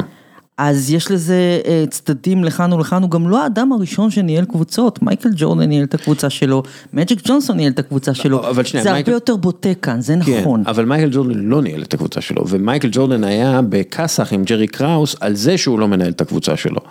אה, דרך אגב, אנחנו רואים איזה מנהל דגול מייקל ג'ורדן, כן. שכבר לא יודע כמה שנים, שרלוט שלו זה קבוצה שמשחקת, יכולה לשחק כדורסל מגניב, אבל היא מגיעה לשום מקום וכלום. אה, אבל כאילו, מייקל ג'ורדן, ג'רי קראוס, מייקל ג'ורדן רצה את צ'ארלס אוקלי איתו, הוא רצה את סקוטי פיפן מאוד מוצנע, הוא רצה אה, שיהיו סביבו שחקנים שייתנו לו לעשות כל מה שהוא רוצה ושיעשו רק הגנה. הוא לא, או כן, הוא רצה את פיל ג'קסון, אבל אחר כך היה, הוא היה צריך להשתנות בשביל פיל ג'קסון. ומי שהביא את פיל ג'קסון זה ג'ר- ג'רי קראוס, ג'רי קראוס הכיר את פיל ג'קסון הרבה לפני, כלומר גם מייקל ג'ורדן לא ניהל את הקבוצות שלו, היה מנהל מאוד דומיננטי בצורת ג'רי קראוס. זה נכון, אז זה מחזיר אותנו ללברון, שכשהוא היה במיאמי הוא לא ניהל כלום, כי שם היה פט ריילי. ריילי. אז הרבה פעמים צריך שמישהו, יע- יהיה מישהו שיכול לעמוד מולו, ואגב, איפה הוא זכה בשתי אליפויות? נכון, נכון, צריך שיהיה באמת מישהו שיעמוד מולו, וזה לא מה שקורה ברוב הקבוצות שהוא נמצא בהן. אין ספק שחלק גדול מהאשמה, האשמה היא עליו, אין בכלל ויכוח, אבל אני גם חושבת שלברון ג'יימס מוצבים מולו סטנדרטים הרבה יותר גבוהים מאלה שמוצבים מול אחרים שנמצאים איתו באותה ליגה. הדרישות ממנו הן תמיד הרבה יותר גדולות, הוא תמיד צריך להיות, גם אם הוא יגיע, ימצא את עצמו במקום הראשון בטבלה הסטטיסטית בכל קטגוריה אפשרית, הוא עדיין לא יקבל את הכבוד שמגיע לו, כי יש כל כך הרבה מסביב, יש דרמה ויש התבטאויות ויש פה גדול ויש אה, אה, התנהלות שאנשים לא אוהבים וכולי וכולי. וזה כמעט טרגי שבעונה כזו שבה הוא משחק אולי הכי טוב בקריירה שלו לא, ברמה לא האישית. הוא לא משחק הכי טוב. אוקיי, אבל כאילו, top five?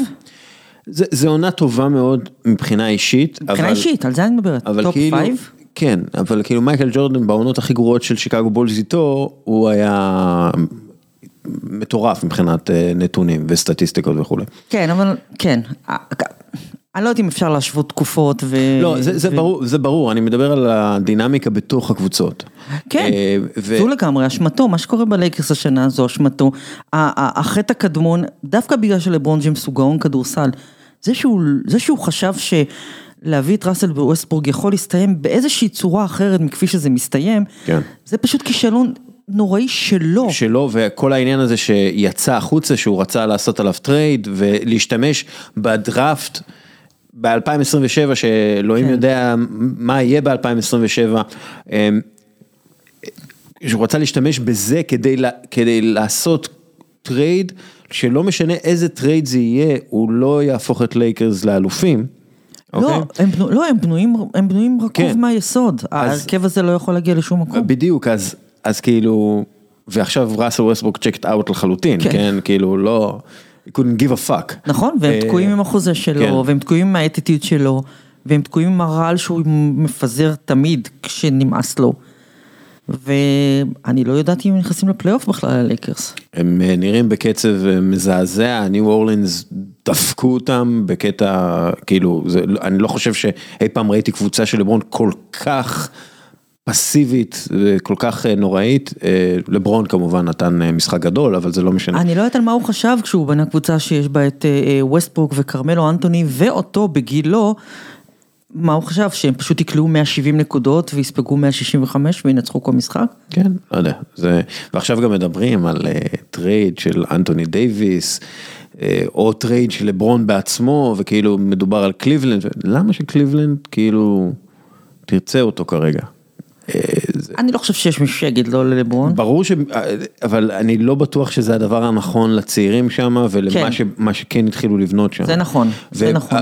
מה, ועל מה הם יצטרכו לוותר כדי להביא את לברון בגיל הזה. עכשיו יכול להיות שלברון יגיע ויהיה כמו קריס פול כזה וישדרג קבוצה טובה וצעירה לקבוצה אדירה, יכול להיות, זה בסך הכל, אבל אני לא, כן, אני לא יודעת, לברון הוא לא קריס פול, אני לא יודעת אם אדם יכול בגיל 38-9 להשתנות באופן ש... שהוא מאוד קיצוני בשביל לברון ג'יימס.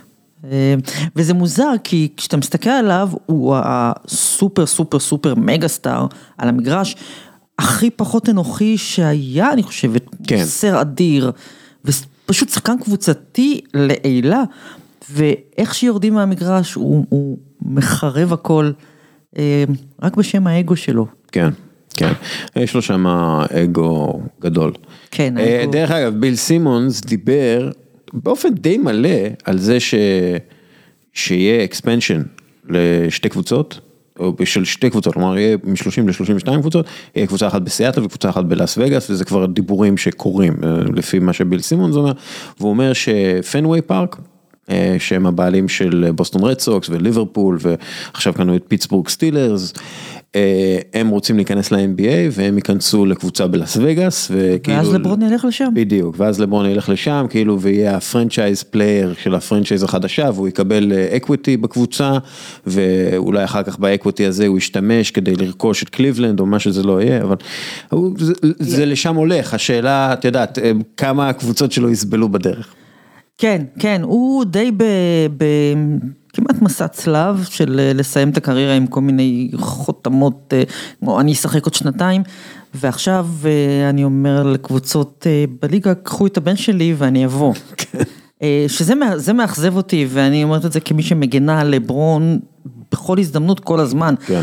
כן, זה שבו אתה אומר לקבוצות, קחו את הבן שלי שהוא מי יודע אם הוא בכלל שחקן NBA, כן. ואני אבוא, זה איכסה. כן, דרך אגב, קריסטיאנו רונלדו אומר משהו דומה גם כן, שהוא רוצה לשחק עם הבן שלו, אז הוא רוצה לשחק עוד כמה שנים, ואולי הוא יגיע בשביל זה ל-MLS, לארה"ב. זה כבר משהו אחר. כן, לא, אבל הם, תראה, הם בונים, הם עכשיו בשלב של, הם בנו כבר את המורשת. עכשיו זה השלב של ה... את יודעת, של ה fine-tuning של ה... לא, גם עכשיו הוא רק רוצה ליהנות, זה, זה כיף, אם אני ב-NBA ואני יכול לשחק עם הבן שלי, מי חלם על זה בכלל? כן, כן. אה, קיצר, זה לא, זה לא הסיטואציה האידיאלית בלוס אנג'לס. לא, לא, זו לא אה, הסיטואציה האידיאלית, והיה השבוע את הצילום המדהים הזה של ג'ני באס פשוט קמה באמצע כן, המשחק ויוצאת החוצה, ואני חושבת שהיא תפרק הכל. לדעתי נמאס לה, ואני חושבת שבקיץ היא מפרקת הכל, ולכן אני לא פוסלת את דיבורי ה trade. אני חושבת שבקיץ היא מפרקת הכל ומתחילה לבנות מאפס. אני מאוד לא מתרשם מהניהול של לוס אנג'לס לייקרס למרות נכון. האליפות. אה, ואם מסתכלים על השלוש שנים האחרונות של הלייקרס, זה under performing. הם זכו באליפות ובגלל זה אי אפשר להגיד כלום.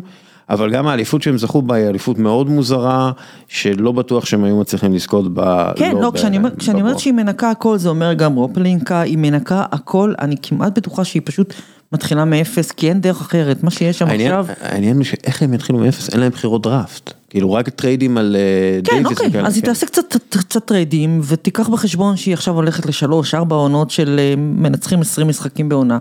והיא תתחיל לבנות מחדש, כן. היא חייבת לעשות את זה, השאלה אם אתה יכול לעשות את זה בלוס אנג'לס. בדיוק, אתה לא, לפי דעתי הלייקרס הם, לא, הם לא יכולים לעשות את זה, זה נורא קשה, כי הם ניסו, היה להם גם שחקנים מצוינים, היה להם את, אה, את אינגרם ואת לונזו בול וכולי, והם אמרו ג'ורדן, אה, אה, ג'ורדן, הם זרקו הכל בשביל דייוויס, כן. הם זרקו הכל בשביל דייוויס, וזה אכן, כי, ו... כי לברון דרש מהם, נכון, וזה אכן הביא אליפות, אבל לטווח ארוך זה לא עובד ככה, אתה צריך לבנות קבוצה. כן. אה, קבוצה שנבנתה היטב, אבל הם קצת עכשיו בבעיה, זה הווריירס, בשמונה משחקים האחרונים הם הפסידו שישה. כן, כן, כן. והם במקום ה-15 בהתקפה ובמקום ה-16 בהגנה מאז פברואר, מאז תחילת פברואר. אה, והגריזליז, שאנחנו נדבר עליהם בהמשך, הגריזליז, קבוצה כל כך כיפית, אני כל כך אוהב את הגריזליז. אה, פשוט טובים יותר מהם. כן. כלומר, גולדן סטייט ווריורס התחילו בתחרות עם פיניקס, וכרגע הם בתחרות עם אה, ממפיס על המקום השלישי. אה, הסיטואציה שם בעיניי זה רק דריימון גרין. זה רק דריימון גרין, אני חושבת שהוא הוא, הוא מגדיר מחדש מה זה MVP.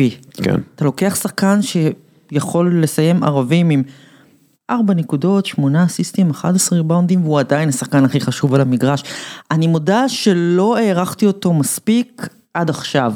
פתאום התברר ש...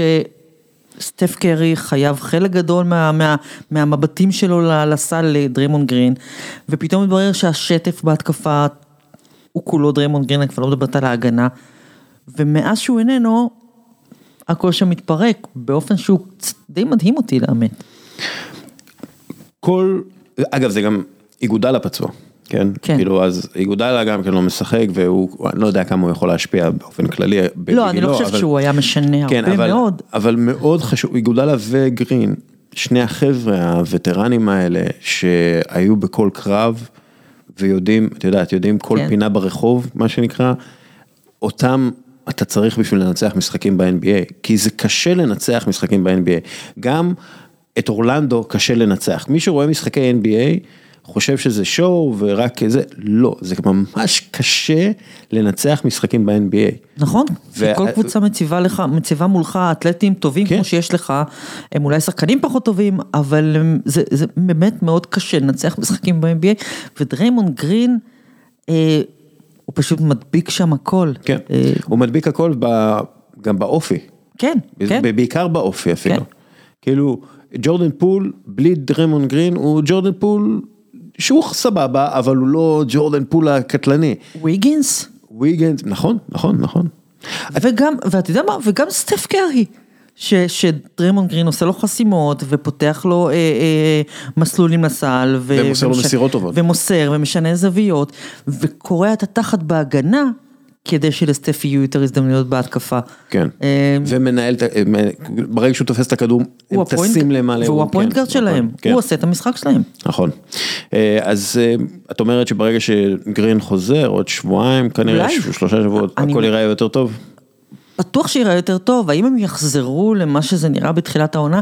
אני לא יודעת, כי חלק מזה אנחנו נת- נ- נטינו לזלזל ב... אה, אה, קליי יחזור והוא ישתלב בקלות, זה לא כזה פשוט, היית בחוץ המון זמן, גם אם חזרת פיזית, נורא קשה לחבר את הדבר הזה שוב. כן. אגב, כשהוא, כשהוא קולע, אה, הקבוצה הבלתי מנוצחת, כלומר, כשהוא טוב, אז הקבוצה נראית פנטסטי, אבל נכון. אה, הוא הרבה פעמים לא יכול לשחק, אה, הוא זה, כל מיני אה, כן. עניינים. אה, יש לו גם time limit. בואי נעבור לצד המזרחי. אה, ברוקלין, ניו יורק, ברוקלין נטס, ניו יורק ניקס. אה, אני, כאילו ניו יורק, טוב, ניו יורק זה הפורטה שלך. זה, מדהים שכאילו, אלו קבוצות שבורחות מה... בורחות מה... ממה שהן אמורות להיות. בעיניי. ברוקלין הביא את דורנט ואת אה, קיירי והרדן וכאילו הם היו אמורים להיות המגה-טים, הסופר, קבוצה בלתי מנוצחת בגלל שהם הקליעו את ה-160 נקודות. בדיוק, כן. וזה זה לא עובד. עכשיו, מדבר, גם לפני שהרדן, כאילו גם אה, לפני שכל הסיפור עם הרדן וקיירי. וגם כשדורנט שיחק והם היו במקום השני או הראשון במזרח, זה לא נראה טוב. אה, ניו יורק ניקס, שנה שעברה, חבורה של נובדיז, עם הרוח הניו יורקית. כן. הם נלחמו וכולי, ודרק רוז שם הוביל עניינים, היה הרבה יותר דומיננטי מאשר העונה שהוא נפצע וכולי. אבל כאילו זה מרגיש לי כמו קבוצות שלא יודעות מה הן צריכות להיות. לא, תשמע, זה, זה שני דברים שונים, ברוקלין באמת לא יודעים מה הם צריכים להיות. כי אין שם שום, אין שם מורשת, אין שם איזה DNA של מועדון, פשוט באו ואספו שחקנים כי יש כסף, אה, ויש אצטדיון מאוד יפה. אז אספו שחקנים ו- ובנו מהם, ובנו מהם קבוצה. בסופו של דבר, גם כשהיו הרדן ו- וקיירי במשחקים שהוא כן יכול לשחק, בסוף אתה רואה שהטקטיקה של סטיב נש היא תנו את הכדור ל-KD וזהו. כן. אז, אז בשביל מה הבאתם את כל הגלקטיקוס האלה?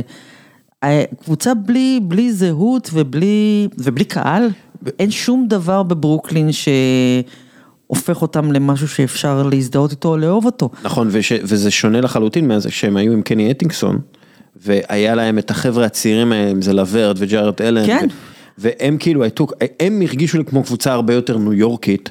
מאשר אה, ברוקלין נטס עכשיו, שהיא כאילו קבוצה... לא, לא רק קבוצה יותר ניו יורקית, קבוצה יותר ברוקלינית, זה ממש, כן. אה, יש ממש הבדל בין ברוקלין למנהטן. הניקס, הניקס זה פשוט, זה כבר לא בריחה ממה שהם, זה פשוט ניהול שלא מצליח למצוא את עצמו, אפילו כשנראה היה שהם בדרך הנכונה, בשנה שעברה הם התחילו לבנות משהו, והשנה הם היו צריכים להיות טיפה יותר טובים, אף אחד לא ביקש מהם להתמודד על אליפות, אבל תהיו טיפה יותר טובים, ולא, ולא, אה, זה פשוט לא מתחבר שם, ו... ראית את, הס... את הסרטון של רנדל שנה שעברה? איך הוא חוזר להגנה ואיך הוא חוזר השנה להגנה? כן, טוב, רנדל זה מקרה קלאסי של מישהו שנתן את העונה שלו, קיבל את השק שלו ו... והפסיק לשחק. הוא נתן את העונה שלו ואז ניו יורק עשתה את הטעות הקלאסית של ניו יורק וזה לתת יותר מדי כסף לפורוורד שהוא לא באמת מיוחד. נכון, נכון, כן. נכון. האמת היא שהם, טוב, את הטעות הזו עושות כזה, עושות הרבה קבוצות. הרבה אבל כאילו אצל ניו יורק זה, זה מסורת, זה כאילו זה, זה מסורת, כן, זה מסורת, זה מסורת, הם פשוט, אה, אין שם שום, אין שם באמת, נדמה היה שסוף סוף יש קצת חשיבה לטווח ארוך, ומסתבר שלא. כי יש שם איזשהו בסיס, אתה יודע, ברט, והם יכולים לבנות משהו, אבל אמ, אני לא יודעת, ואולי גם, ואולי גם טיבדו מעבר, עבר זמנו. זה- עבר זמנו של הכדורסל כן. שהוא מנסה לשחק. הם צריכים להביא את אה, קני אטינגסון ולבנות את הקבוצה סביב ארג'יי ברט וכל החבר'ה האלה שם. אני לא חושב שהם צריכים כוכבים גדולים, ההפך. ניו יורק, גם היה להם את יואינג ואז חבורה של נובדיז שפשוט עבדו טוב ביחד. כן, הם גם לא יכולים להביא כוכבים גדולים, כי, כי המותג הוא, הוא, המותג ניזוק, כן. ה brand פשוט בעייתי. כן, למרות שכולם רוצים לשחק ב-MSG ומדבר על אה, זאיון וויליאמסון וכאלה. אולי. להביא את זאיון וויליאמסון זה יהיה כאילו הטעות הכי ניו יורקית קלאסית בוא שיש. נתחיל עם זה שזיין יעלה למגרש כן. פעם אחת ונראה אותו משחק כדורסל. כן. אתה יודע, אמ, להבדיל מג'ה מורנט. את רוצה, אה, כן, אה, אני רוצה לעשות איתך רשימת שחקנים הכי כיפים לצפייה. אז- כן. אה, שנייה, אבל דמר דה רוזן, את- יש לך אותו ברשימה, נכון? דמר דה רוזן הוא השחקן האהוב עליי ביותר אז- ב-NBA. אז אנחנו סבבה, אז בואי רק נדבר על, על שנייה, על קבוצות שאת אוהבת. פילדלפיה דרך אגב, את חושבת שזה משהו אמיתי? אה, ג'ואל והארדן, זה יכול... להצ- חשבתי, חשבתי שלא ביום ה trade, אני חשבתי שברוקלין יצאו הרבה יותר טוב אה, מה trade הזה, אבל לפחות המשחקים הראשונים נראים, אה, הם נראים מפחידים. כן, גם צריך להגיד, הם משחקים. נגד, פעמיים נגד ניו נכון. יורק, פעם אחת נגד מינסוטה, נכון. הם נראים באמת מפחידים, אבל בואי, את יודעת. אני זה- עדיין, אני עדיין חושבת, אם אנחנו מסתכלים לתוך הפלייאוף, אני עדיין חושבת שהנטס יצאו יותר טוב מה trade הזה, עוד מעט אה, יוסר אה, מנדט החיסונים בניו יורק והטמבל הזה יוכל לשחק גם בבית. ו... זה לא הוגן. לא- ודורנט יחזור, נכון, ודורנט יחזור, ו... ו- דורנט חוזר היום. נכון. ואם, ואם בן, ו, ו, וסט קרי זה גניבה, ואם אה, בן סימונס אה, פשוט יחזור ויהיה שחקן הגנה טוב, לא יותר מזה, ויחלק מסירות, אני חושב שהם יהיו קבוצה נורא מסוכנת, הרבה יותר טובה ממה שהם היו לפני זה. אבל אה, הרדן ואמביד, אם זה עובד, כמו שזה נראה עכשיו גם נגד קבוצות יותר טובות, הם מפחידים. ואני רוצה, ואני עכשיו מתפלל, אני איש, אני אתאיסט לחלוטין, אבל אני מתפלל לאלוהי הכדורסל, שיהיה ברוקלין פילדלפיה ב- בפלייאוף, אני מתפלל, מתפלל. כן. אני מאוד רוצה את זה. גם אני אה, מאוד רוצה את זה. בואי ניתן אהבה קצת לשיקגו בולס ודמר דה רוזן. אוי, שיקגו בולס, קבוצתי ההיסטורית, זאת אומרת, זו הקבוצה שאני אוהדת ב-NBA והתעלמתי מהם הרבה שנים, כי מה היה לראות. אמ, זה יופי מה שהם עשו שם, אני לא חושבת שהם מסוגלים לאיים על משהו באמת השנה, אני לא חושבת שהם קונטנדר, כל פעם שהם משחקים נגד קבוצות עילית הם בדרך כלל מפסידים ומפסידים חזק, אבל מה שעושים שם זה בדיוק הצורה שבה אתה בונה מלמטה. הם בשנה שעברה השתפרו, והשנה השנה הם השתפרו עוד יותר. קרנישובס יודע את העבודה, הוא יודע מה הוא עושה. רציתי בדיוק להגיד את זה.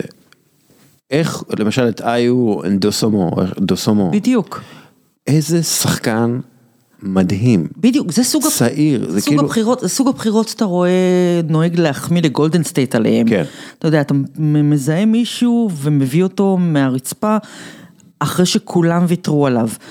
אותו דבר עם דה רוזן, אתה יודע, כל פעם שהוא קולע 35 נקודות, מישהו מעלה לטוויטר צילום מסך של אה, כל דירוגי, כל, כל דירוגי העסקאות הגרועות ביותר של הקיץ, והוא היה במקום הראשון בכל הדירוגים, שיקגו בולס עשתה את העסקה הגרועה ביותר של הקיץ, ועכשיו היא מחזיקה שחקן שהוא לגיטימי בשיחה של ה-MVP, והוא יכול היה ללכת ללייקרס, באמת, כל מה שהוא ביקש היה... כיסא נוח בחוף סנטה מוניקה, הוא אפילו לא רצה כסף. לא, הוא רצה, הוא רצה 35 מיליון אה, הוא דולר. רצה כן, כלום, והם העדיפו את ראסל כן. ווסטברוק. אז זה כישלון מחריד של, של, של לברון והלייקרס, וגניבה אמיתית של שיקגו, והם הם משחקים הרבה זמן, בלי לונזו ובלי קרוסו. אה, אני חושב שקבוצה נהדרת, קבוצה שכיף לראות אותה, קבוצה שכיף להזדהות איתה, וקבוצה שכל כך מתאימה לשיקגו כעיר. כן. אה, זה פשוט תענוג, אני עדיין לא חושבת שהם מועמדים ללכת לשום מקום. זה, כן, ואנחנו צריכים לזכור את ה... את ההופעות פלייאוף של דה רוזן. נכון, נכון, אה, נכון, זה צ'יפ רציני על הכתף, וצריך כן. לראות מה הוא לא, יעשה. הוא לא קוואי. זה נכון, אה, זה נכון. ואגב, אה, ראיתי בפייסבוק, בתקופה הזאת בדיוק, אה, אני משבח את אה, דה רוזן. לאורך, כמה עונות. אה, ולמה? כי בתקופה הזאת בדיוק דה רוזן הוא הכי טוב שהוא יכול להיות. הוא קולע ב-50% מה, מהשדה, יש לו move־ים שרק לו יש והוא מצליח איתם, אה, והקבוצות שלו בפסגה. כן, אבל אז מגיע הפלייאוף. ואז מגיע הפלייאוף, נכון, נכון, ואז מגיע הפלייאוף. כן. אז כאילו באמת- אתה צריך להוכיח, זה כמו יוטה. במערב, אתה צריך להוכיח לי שאתה טוב בפלייאוף. לגמרי. כאילו סבבה עונה רגילה, אני רוצה לראות אותך לגמרי, בפלייאוף. והמשחק שהיה להם השבוע נגד מיאמי הוא קצת הטריד אותי, כי פתאום הוא נתקל בהגנת פלייאוף רצחנית שהרגה אותו. אה, כולם אה, אומרים, אה, אני מרגיש לי שכולם ישנים על מיאמי. כולם ישנים על מיאמי ולא בצדק. מיאמי מול כל קבוצה כולל פיניקס, יש לה אה, את כל הכלים כדי לנצח אותה. לגמרי. אפילו פיניקס, אפילו כל קבוצה, מיאמי יכולה לנצח בגמר, וכל קבוצה יכולה לנצח 4-1, 4-2 ב- בעיניי. אה, יש להם את הכל. יש להם הכל, והם קבוצת פלייאוף, מההתחלה הם קבוצת פלייאוף, הם קבוצה של פט ריילי, הם מההתחלה נבנו לפלייאוף. בדיוק. והם הם, הם, ובאם אדבאיו, הם כלבים נושכים, ואתה... באם אדבאיו, אחד מהשחקנים, בדרך כלל לא, לא רשמתי אותו ברשימה, אבל הוא, הוא פשוט שחקן שלא לא מקבל החלטות אה, רעות. כן, הוא, זהו, אז, אז- אז ברשימה שלי יש את הירו, שאני חושבת שהוא הוא אחת הגנבות הגדולות של העשור האחרון, מתה עליו. הוא טוב. והוא גם. מתחבר טוב, ובטלר, ויש להם מאמן נהדר, גם הוא נורא underrated. כן. הם קבוצה סופר מסוכנת, ותמיד ישנים עליהם, תמיד, כי אין שם, אה, אין שם שום דבר זוהר. וזה מיאמי, אני לא מצליח להבין למה, את יודעת. הקבוצה לא עצמה? לא זוהרת. כי, כי מי שהבוס שלהם שם בק- בקבוצה זה ג'ימי באטלר, שג'ימי באטלר זה דרימונד גרין על סטרואידים.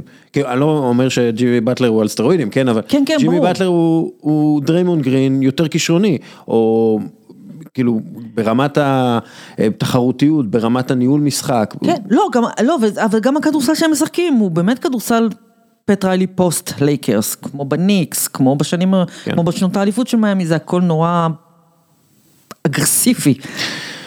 טוב, נעשה רשימת השחקנים הכי כיפים מצפייה, אה, אני מתחיל, כי, אני אתחיל עם הרשימה שלי ואחר כך נעבור אוקיי, לרשימה שלך. אני מניחה שהיא תהיה די מקבילה. כן. לא, כי שלך שונה, אז אנחנו, אז זה רשימת 20 השחקנים הכי כיפים לצפייה. אה, ג'ה מורנט. את זה, הוא עקף עכשיו את אה, לוקה מבחינתי. תשמע, הוא, הוא באמת, תשמע, כל פעם שאני רואה את ג'ה, אני אומרת לעצמי, זה קצת צובט לי בלב, כי יאללה, זה דרק רוז לפני שהוא נפצע, ו... אבל זה כנראה קצת יותר טוב מדרק רוז לפני שהוא נפצע. והאישיות. בדיוק, הוא, האישיות. בדיוק, הוא, הוא בחור בן 22 עם בגרות של ש... איש בן 35, עם, עם, הוא ממש יש לו את התפיסה הנכונה לגבי מה זה כדורסל, כן. ואיך החברים שלו לקבוצה מתנהגים, כאילו הכל מרגיש לי אה, כל כך טוב שם בממפיס, כל כך כיפי נהדר. בממפיס, והם, והם כולם טרשטוקרים כאלה, והם כן. עם ביטחון עצמי בשמיים, והם יכולים להחטיא 17 שלושות ברציפות, והם עדיין יזרקו את כן. כן, הוא, הוא, הוא, הביא את כל הוא הביא את הגישה הזו של מישהו שבכלל לא אמור היה להיות כאן, כן. ותראו מה אני עושה. עכשיו, אני לא חושב שמישהו ישפוט את ניו אורלינס על כך שהם לקחו את זיון לפניו, אני לא חושב שמישהו לא היה לוקח את זיון לפניו, אבל כבר באותו ערב, המון אנשים אמרו, ובצדק, תנו לנו כמה שנים, ג'ה יהיה הגניבה האמיתית, מה, מה, יהיה הכוכב הגדול האמיתי מהדראפט הזה, כי זיון מראש, זה היה מאוד בעייתי. כן. זה היה מאוד בעייתי. ו- ו- ומורנט, אה, זו באמת הבגרות הזו שהיא כה נדירה, והביטחון הזה שיש לו, ומצד שני... אה, שהוא רוצה לרצוח כן. אותך, הוא, הוא, הוא, אתה, הוא מולך, התחרותיות הזאת של כל הקבוצה זה הוא, הוא רואה אותך, אתה מגיע למגרש מולו, הוא ירצח אותך, זה, זה, הוא קילר. כן, כן, זה כי זה באמת, וזה באמת הולך לאיך שהוא גדל ו- וכולי וכולי, ואיך שכולם דילגו עליו, ובסוף הוא מצא את עצמו במורי סטייט, והוא כל היום רוצה להוכיח משהו, כן. ו- ולהוכיח באמת, לא כמו ששחקנים אומרים כקלישאה. כן. זה, ו, אבל הכישרון, איזה כישרון. הכישרון, כל פעם שהוא עולה באוויר, אני עוצמת עיניים, זה קצת מפחיד. כי אלוהים ישמור, את, אני, אני- קודם כל, אני, כל פעם שהוא עולה באוויר אני רואה את דרק רוז, וזה פשוט מפחיד. כן. והוא רק בן 22, רבאק, כן. תמתן. כן, תמתן. אה, מישהו שהוא אה, כיפי לא פחות בעיניי ופחות אתלטי למרות שהוא נתן dunk מדהים נגד לוס אנג'לס לייקרס. כן. זה לוקה. עכשיו תקשיבי לזה, לוקה, ראיתי את המשחק דאלאס אה, לייקרס במלואו וכולי. אה, לוקה נכנס בערך שמונה דקות לסיום, כשהלייקרס אה, מובילים בשלוש. ואז הם עושים ריצה של 15-7, דאלאס, שהוא אחראי על 13 נקודות. וקודם כל רואים שהוא גדל בריאל מדריד. התפיסה היא, אני מנצח את המשחק, לא משנה נגד מי אני, לא משנה אם אני עם סלובניה ונגד סרביה או סלובניה נגד ארצות הברית, אני פה כדי לנצח, כי אני ריאל מדריד, כן? ואני מלך, או אני לא הנסיך פה, אני המלך פה. והוא המלך מול לברון. הוא, הוא לוקח את לברון אחד על אחד והוא לא רואה אותו מבחינתו זה זה סרחיו יול באימון זה לא מבחינתו זה פשוט מדהים. אני כל כך אוהב את האישיות הזאת אני כל כך אוהב את זה שהוא לא מפחד לקחת את המשחק. זה הדבר הכי מדהים אצלו. בגלל זה הוא גם מקבל אה, אה, ריספקט שבדרך כלל שחקנים אירופאים לא משיגים כל כך מהר מהשחקנים, משחקנים אמריקאים. כן.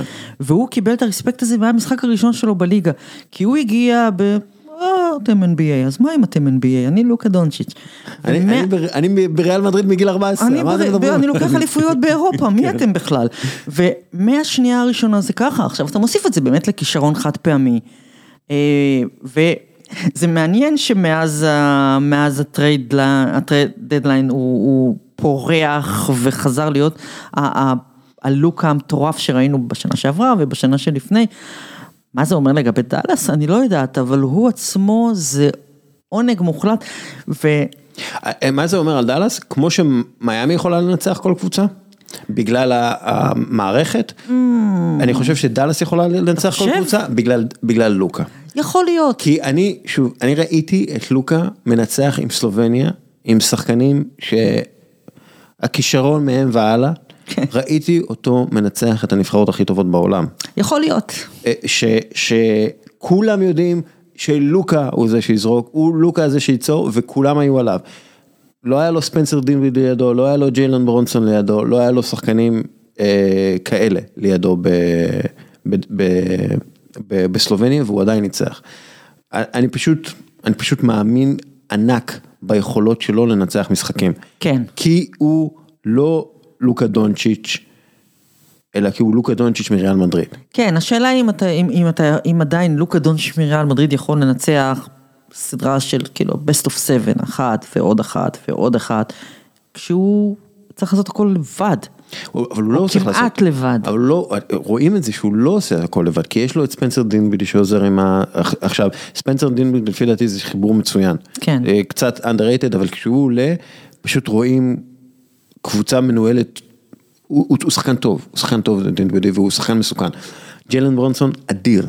כן. עכשיו, ההגנה שלהם טובה מאוד, ההגנה שלהם באמת טובה. ובנו סוג של סלובניה סביבו, פשוט עם יותר כישרון. כן. בגלל זה אני מאמין גדול.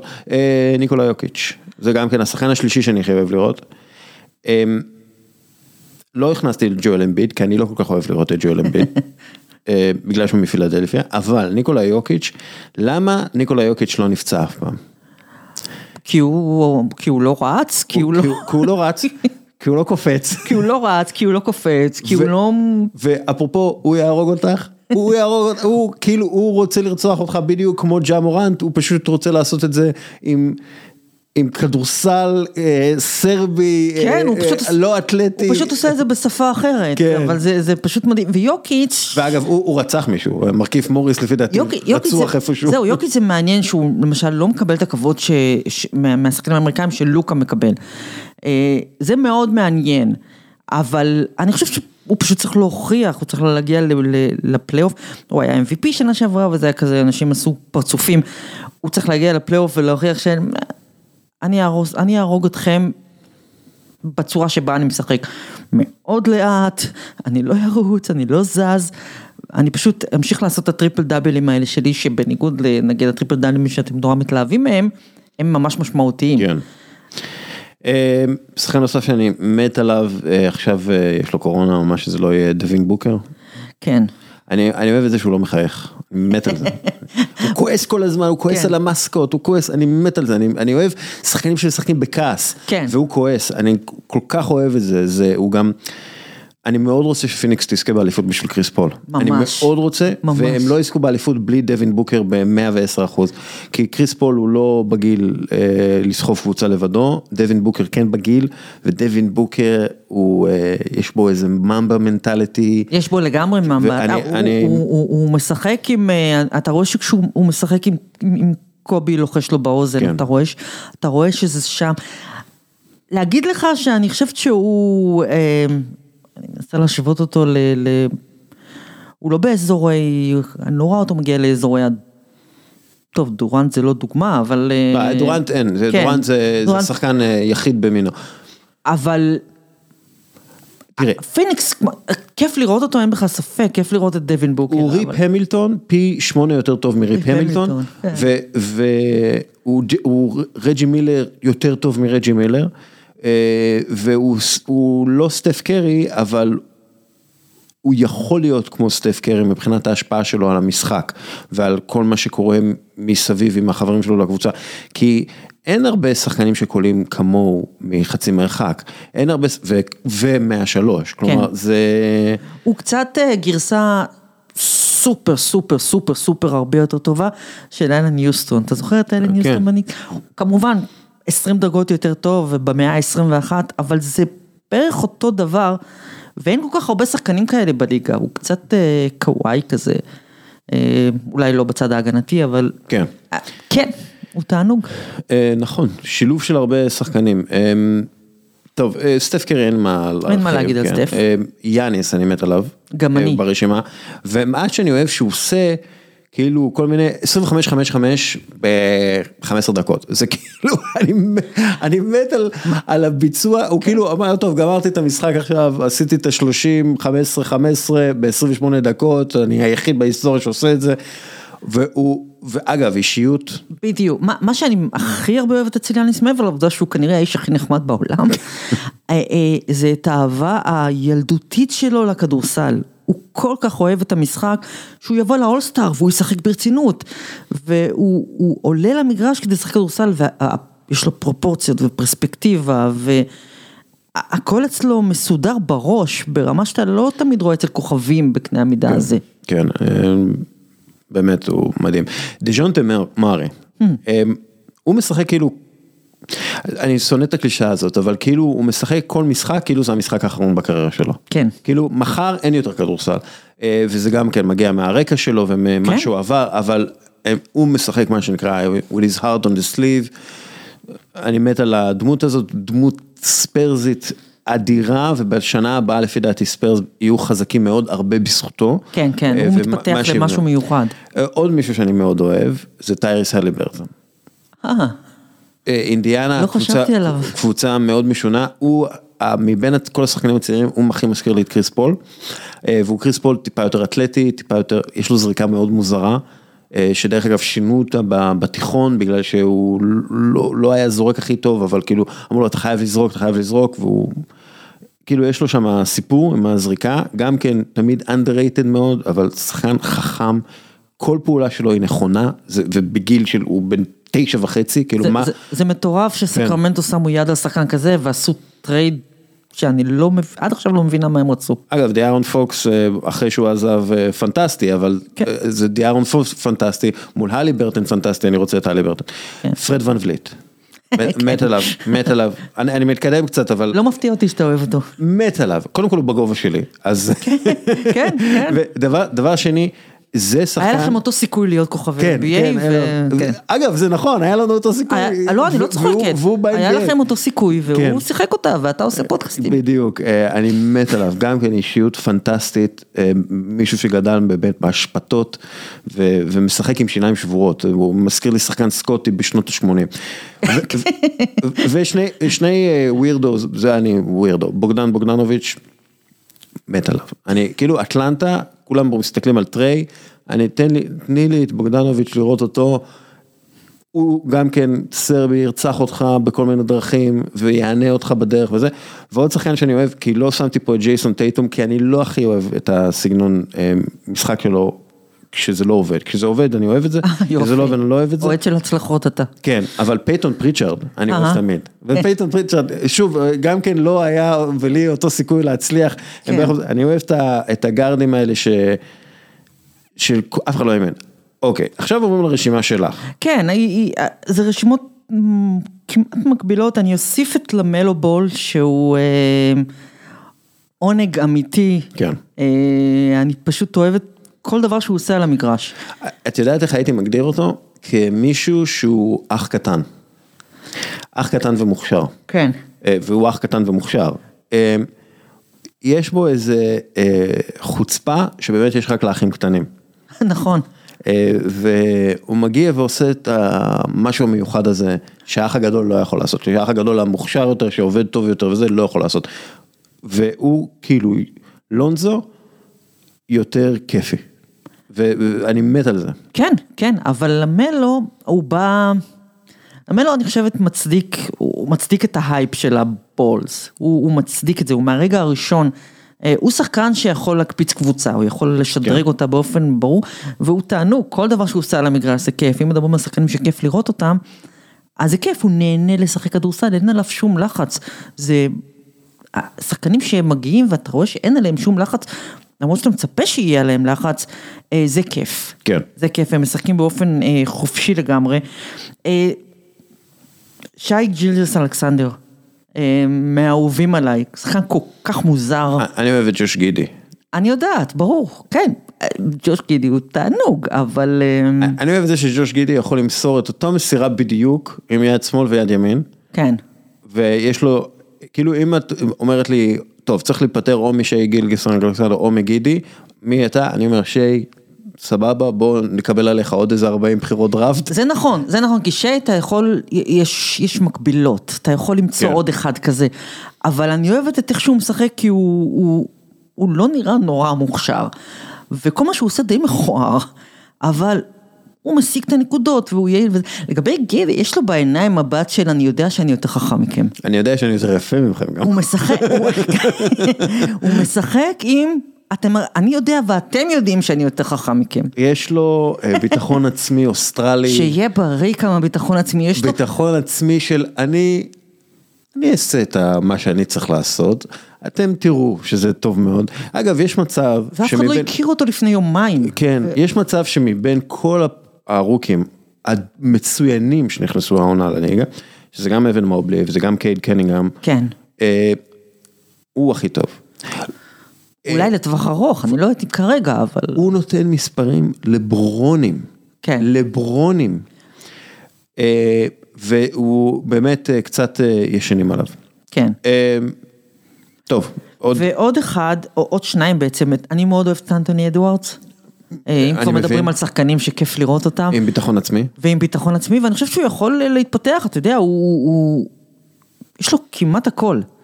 אה, הוא רק צריך לגדול קצת נפשית, כאילו, הוא צריך להתבגר. אני חושב שהוא אה, הוא דמות פנטסטית. הוא גם שחקן נהדר. הוא שחקן נהדר, אבל גם דמות פנטסטית שלא הייתה צריכה. בדיוק, שגם לא היה במינסוטה נכון? אף פעם. לא היה, לא, מאז גרנט בוודאי לא היה לא, דמות כזאת. כן. נכון, נכון, את צודקת, מאז גרנט, כן. אה, אה, לא היה דמות כזאת במינסוטה, כי קרל אנטוני טאונס, הוא שחקן פנטסטי, אבל הוא, הוא מה זה פרווה, פרווה זה כאילו עליו, כאילו, לא, הוא לגמרי, הוא לגמרי פרווה, ואנטוני אדוארדס הוא, הוא מה שנקרא מושיב ישבנים במושבים, הוא מביא קהל, ושזה חשוב לפרנצ'ייז, אבל הוא, הוא, הוא, הוא שחקן אמיתי, אני חושבת שהוא, שוב, גם מיניסוטה, אם, הם- הם ימשיכו להיבנות באופן נורמלי, תוך שנתיים הם יהיו רציניים מאוד במערב. ועוד אחד שאני מאוד אוהבת, מאוד מאוד מאוד מאוד אוהבת, זה דאריוס גרלנד. אה אוקיי, כן. אה, ואני בכלל מתה על מה שעושים בקליבלנד. אה, פשוט החליטו ומובלי- לבנות מאפס. כן. ו... הוא, מובלי ואלן, זה, זה שלישייה. מוזרה מאוד. אבל יופי של דבר. יופי, יאללה, תמשיכו ככה, ככה צריך. את כן. גם כתבת לי ג'יילן בראון. אני אוהבת את ג'יילן בראון, אני יודעת שהוא הוא בעייתי ו, ושנוי במחלוקת, אבל כשהוא, כשהוא on, כשהוא ב zone, הוא אחד השחקנים הכי מהנים שיש. הוא בעיניי שחקן אה, קלאסי ל number 2. ואני לא בטוח, כן, number אני לא 2. בטוח שהוא חושב שהוא number 2. נכון, אף אחד, אני לא חושבת שיש מישהו שחושב שהוא number. לא, אבל סקוטי פיפין ידע שהוא number 2. הוא היה ליד מייקל ג'ורדן. נכון, אז אני אומר... וג'יילן בראון הוא ליד טייטום שאנחנו מאוד מחבבים אותו, אבל גם הוא לא... אז זהו, שטייטום הוא לגמרי נאמבר 1 בעיניי. ופה ב... פה ב... בתור אוהד בוסטון אני אומר את זה. אני מעדיף טייטום 30 נקודות, 6 שלשות, מאשר אה, ג'יילן בראון אה, 30 נקודות, 6 שלשות. כי למה? כי טייטום הוא השחקן הזה שיש לו גם את היכולת להיות דווין בוקר, כלומר לקלוע מהצד הזה וגם לקחת משחקים על עצמו. וג'יילן בראון הוא שחקן שיותר צריך אה, להצליח בהצלחה, להצליח בתוך מסגרת קבוצתית. כן. ג'ל, טייטום, קח, אוקיי, שמונה שניות האחרונות, קח את הכדור, תעשה סל, אתה יכול לעשות את זה. ג'לן בראון לא יכול לעשות את זה, אבל הוא חושב שהוא יכול לעשות את זה. וזאת הבעיה בעיניי. ובגלל זה דרך אגב צריך, הקבוצה הזאת צריכה רכז טוב, ובגלל זה דרק ווייט זה לפי דעתי צירוף מושלם, וכשמרקוס סמארט הוא סמארט ולא חושב שהוא כן. אה, דריוס גרלנד, אז אה, זה הם, יותר נרא, טוב. הם נראים טוב מאוד כן. בחודשיים האחרונים. כי זה הגנה, וזה היררכיה ברורה יותר, לא, אין פה, אין, את אין את המאבקים, כלומר, את יודעת, לטייטום יש, כל משחק, נגיד ימסור את החמישה, שישה אסיסטים, כל משחק הוא יכול לסיים עם 12 אסיסטים בקלות. כן.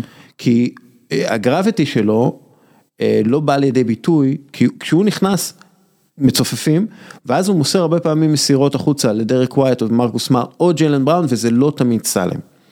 וכשהם גם מסתכלים על האחוזים של בוסטון, האחוזים לא כל כך טובים, בטח העונה. אז אני חושב שהוא הרבה יותר מנהיג, הרבה יותר playmaker, הרבה יותר... בוסטון זו קבוצה שאני תמיד, בכל שנה מחכה שהיא תלך עד הסוף, וזה לא קורה.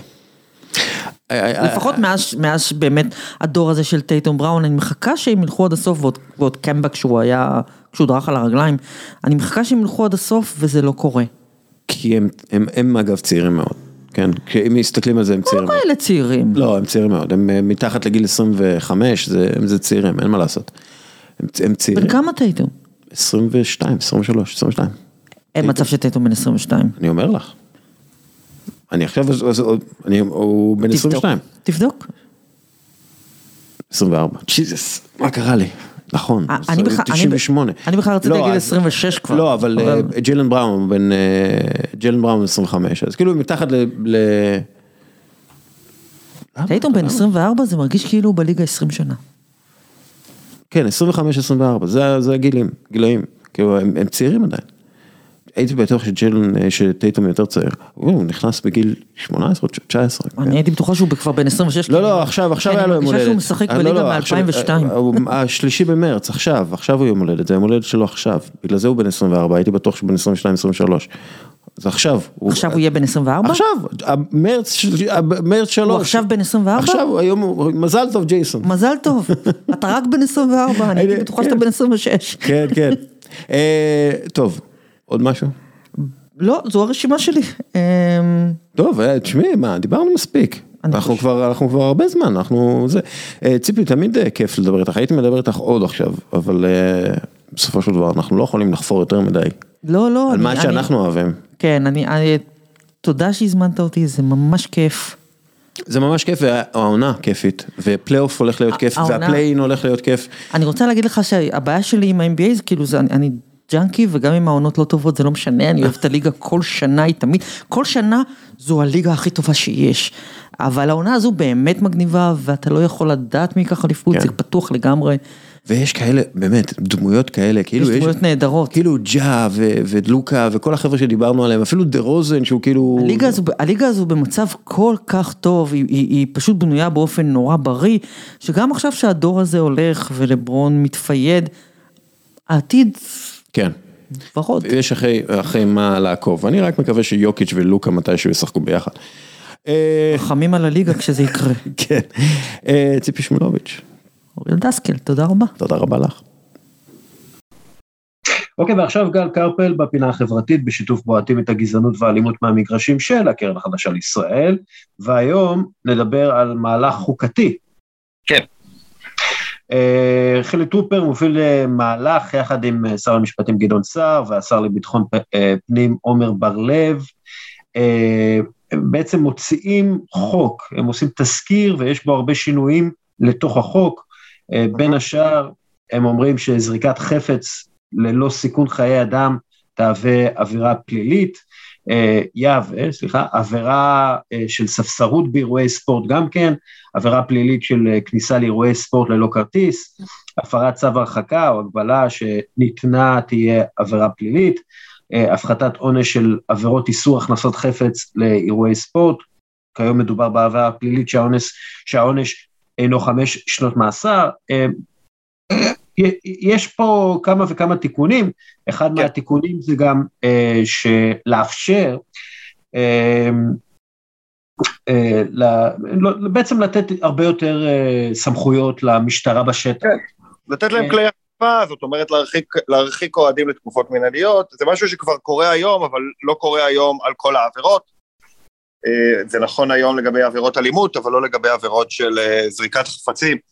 תשמע, הכותרת הכי מעניינת והכי חשובה כאן, אה, אני מניח שאתה תרצה לדבר איתי על הגברת סמכויות האכיפה של המשטרה, שזה נושא חשוב, אה, אבל האמירה שזה עבירה פלילית לסרוק חפץ, זה לדעתי חשוב, זה בעצם השלמה לחוק מ-2008, שאמר שקריאות גזעניות במגרש כדורגל, ואלימות במגרש כדורגל, אה, מה שנקרא חוק האלימות בספורט, הם עבירות פליליות. אה, רוצה לומר, מה שאתה יכול לעשות ברחוב, אתה לא יכול לעשות במגרש כדורגל. בעיניי זה חוק אה, לא רק לגיטימי, חשוב. זאת אומרת, חשוב לעשות את ההבדל בין התנהגות במגרש להתנהגות ברחוב, זה קיים בכל העולם. השאלה היא, האם הסנקציות תואמות את העבירה?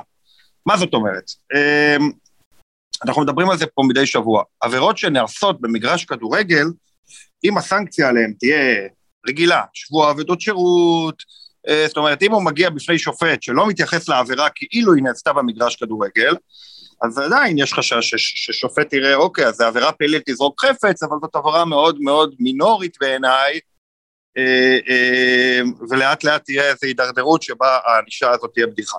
אבל אם הענישה תהיה כמו שצריך, וזאת השאלה הגדולה, האם יש מנגנון שמרחיק את האוהדים הפורעים מהמגרש? כי לדעתי, עונש, גם זאת עבירה פלילית וזה בסדר, עונש ראוי לעבירה פלילית של לזרוק חפץ בלי לסכן חיי אדם, זה להיות מורחק ממגרש כדורגל לתקופה ארוכה. זאת אומרת, צריך להבין מה המטרה. והמטרה היא לנקות את היציעים מאוהדים אלימים. אותו דבר לגבי האוהדים, אה, יש את האירוע עכשיו עם ביתר נגד סכנין, או אוהד סכנין שטוען שהותקף על ידי אוהדי אה, אה, ביתר, נניח ומוצאים את אותם אוהדים, אתה שוב שואל את עצמך, האם הם עכשיו יקבלו איזשהו עונש, יטרטרו אותם, ילכו מבית משפט, הלוך חזור, אבל בסופו של דבר ישבו בטדי גם בשבוע הבא וגם בשבוע הבא וגם בשבוע הבא, או שמייצרים מנגנון מוצלח.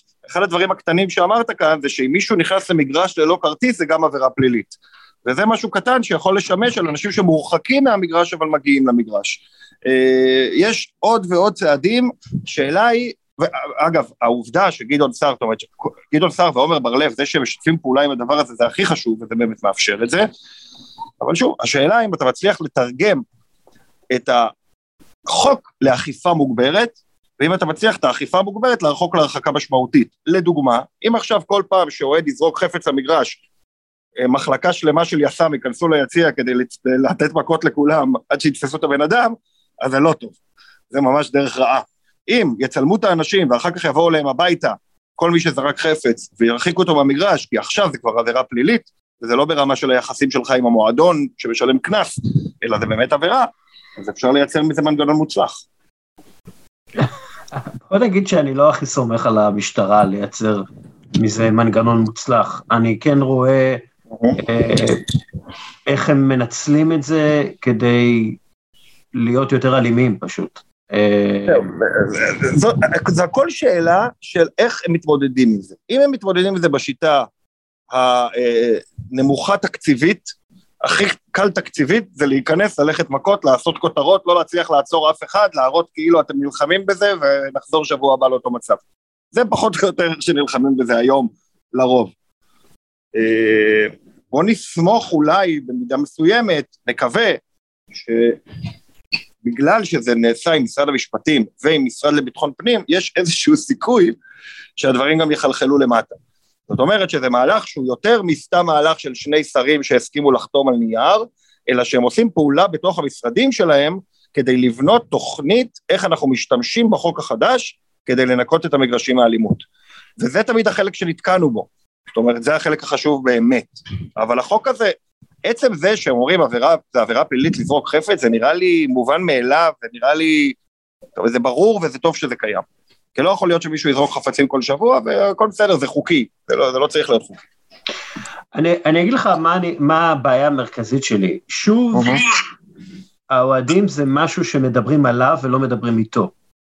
אוקיי. Okay. Uh, שוב, uh, אין דיבור על איך משתפים את פעולה יותר טוב עם האוהדים בשביל למנוע uh, אלימות. שוב, אין דיבור על גופים רשמיים של אוהדים והקשר שלהם עם המשטרה. שוב, כן, מדברים, אתה יודע, על, על אוהדים כמחוללי אלימות, כן. לא, לא בי... כאוהדים. כן. לא, אני מסכים, אבל יש מצד שגם אומר, תשמע, יש בזה, הרי נגיד, שיתופי פעולה עם ארגונים נפלאים כמו היציע שהיו בעבר, שיתופי פעולה עם אוהדים, שיתופי פעולה של קבוצות שדיברו עם האוהדים שלהם, אנחנו מדברים פה אגב שבוע אחרי שבוע על זה שקבוצות צריכות לדבר עם האוהדים שלהם. השאלה היא איך המדינה יכולה לדבר עם האוהדים, זאת שאלה מאוד מאוד מסובכת, שאני לא יכול להגיד לך, זאת אומרת, בוא נגיד, אה, אתה יודע, ניקח מקרה בוחן, בשער חמש זורקים חפצים כל שבוע.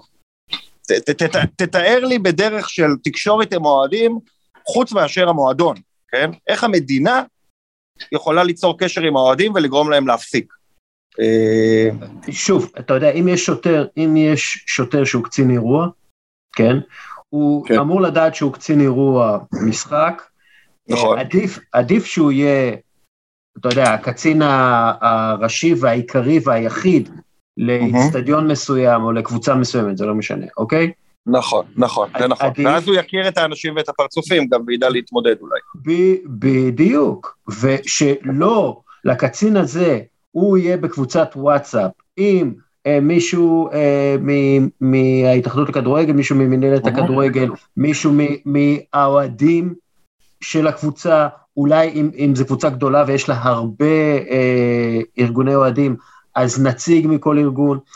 ובתוך הוואטסאפ הזה, לקיים תקשורת שוטפת וטובה במשך השבוע, שבועיים לפני משחק.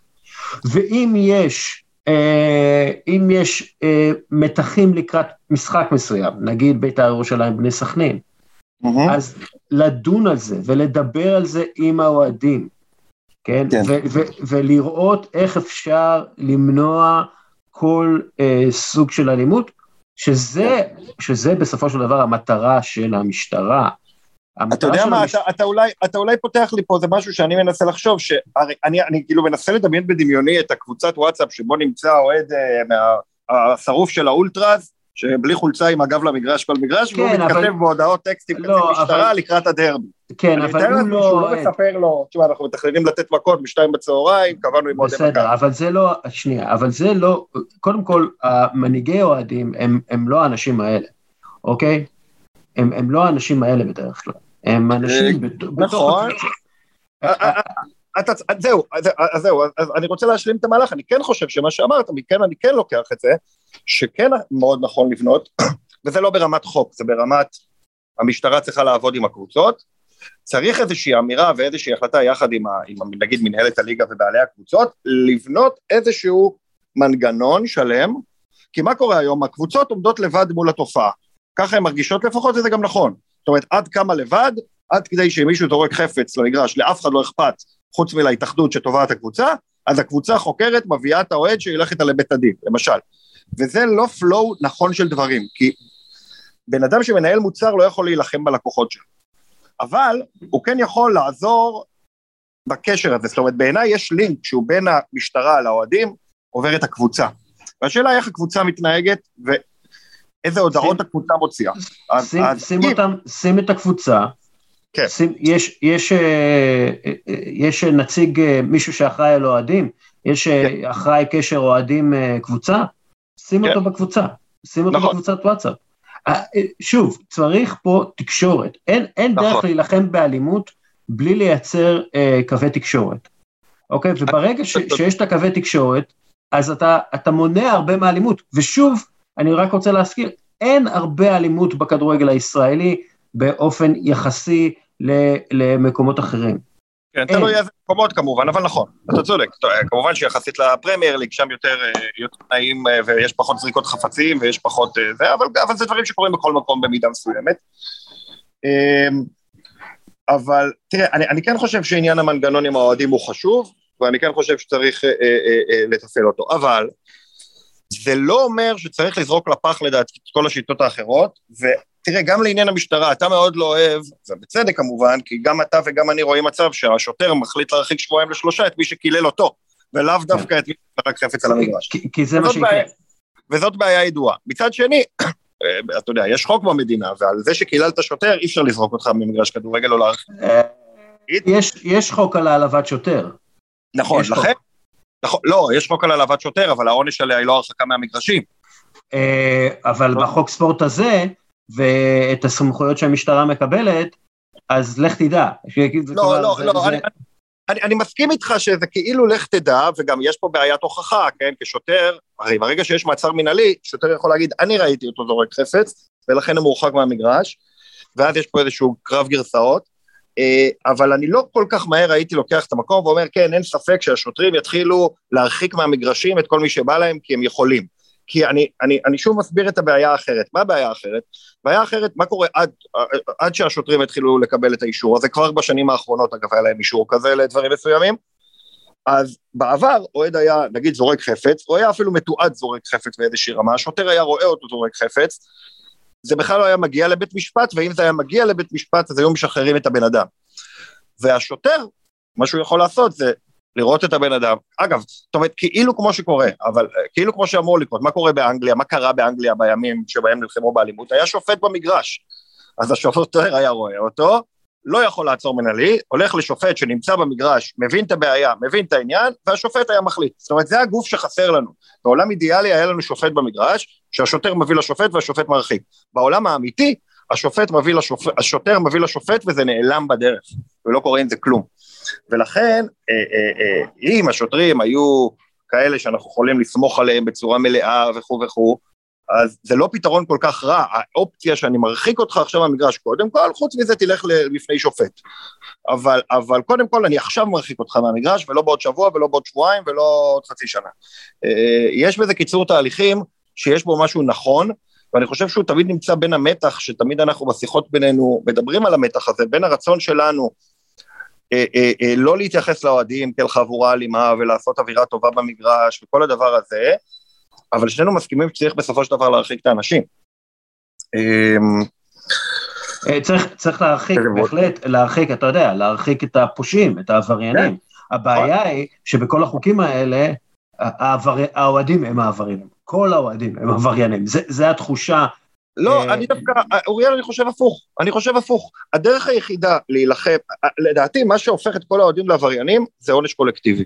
עונש קולקטיבי זה להגיד, בצורה הכי ברורה שיש, כולכם עבריינים. שלושה זרקו חפצים, כל ה-2500 לא יכלו להיכנס ליציע שבוע הבא. ולעשות את כולם עבריינים. לדעתי, להגיד, יש חוק ומי שזורק מצל... שמי שזורק חפצים יורחק מהמגרש, אה, אה, וזו עבירה פלילית, אני חושב שזה בדיוק ההפך מהקו שאומר כולם עבריינים. זה הקו שאומר לא כולם עבריינים.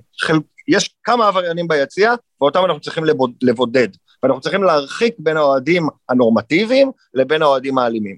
צריכים ליצור איזשהו מרחק בין, בין, בין שתי הקבוצות האלה, כי כרגע לא ברור מה ההבדל בין זה, אם אתה ביציע ולידך מישהו זרק חפץ, ושניכם חזרתם הביתה וחזרתם להוציא יציע לאותו מקום שבוע הבא, אז לא קרה פה כלום.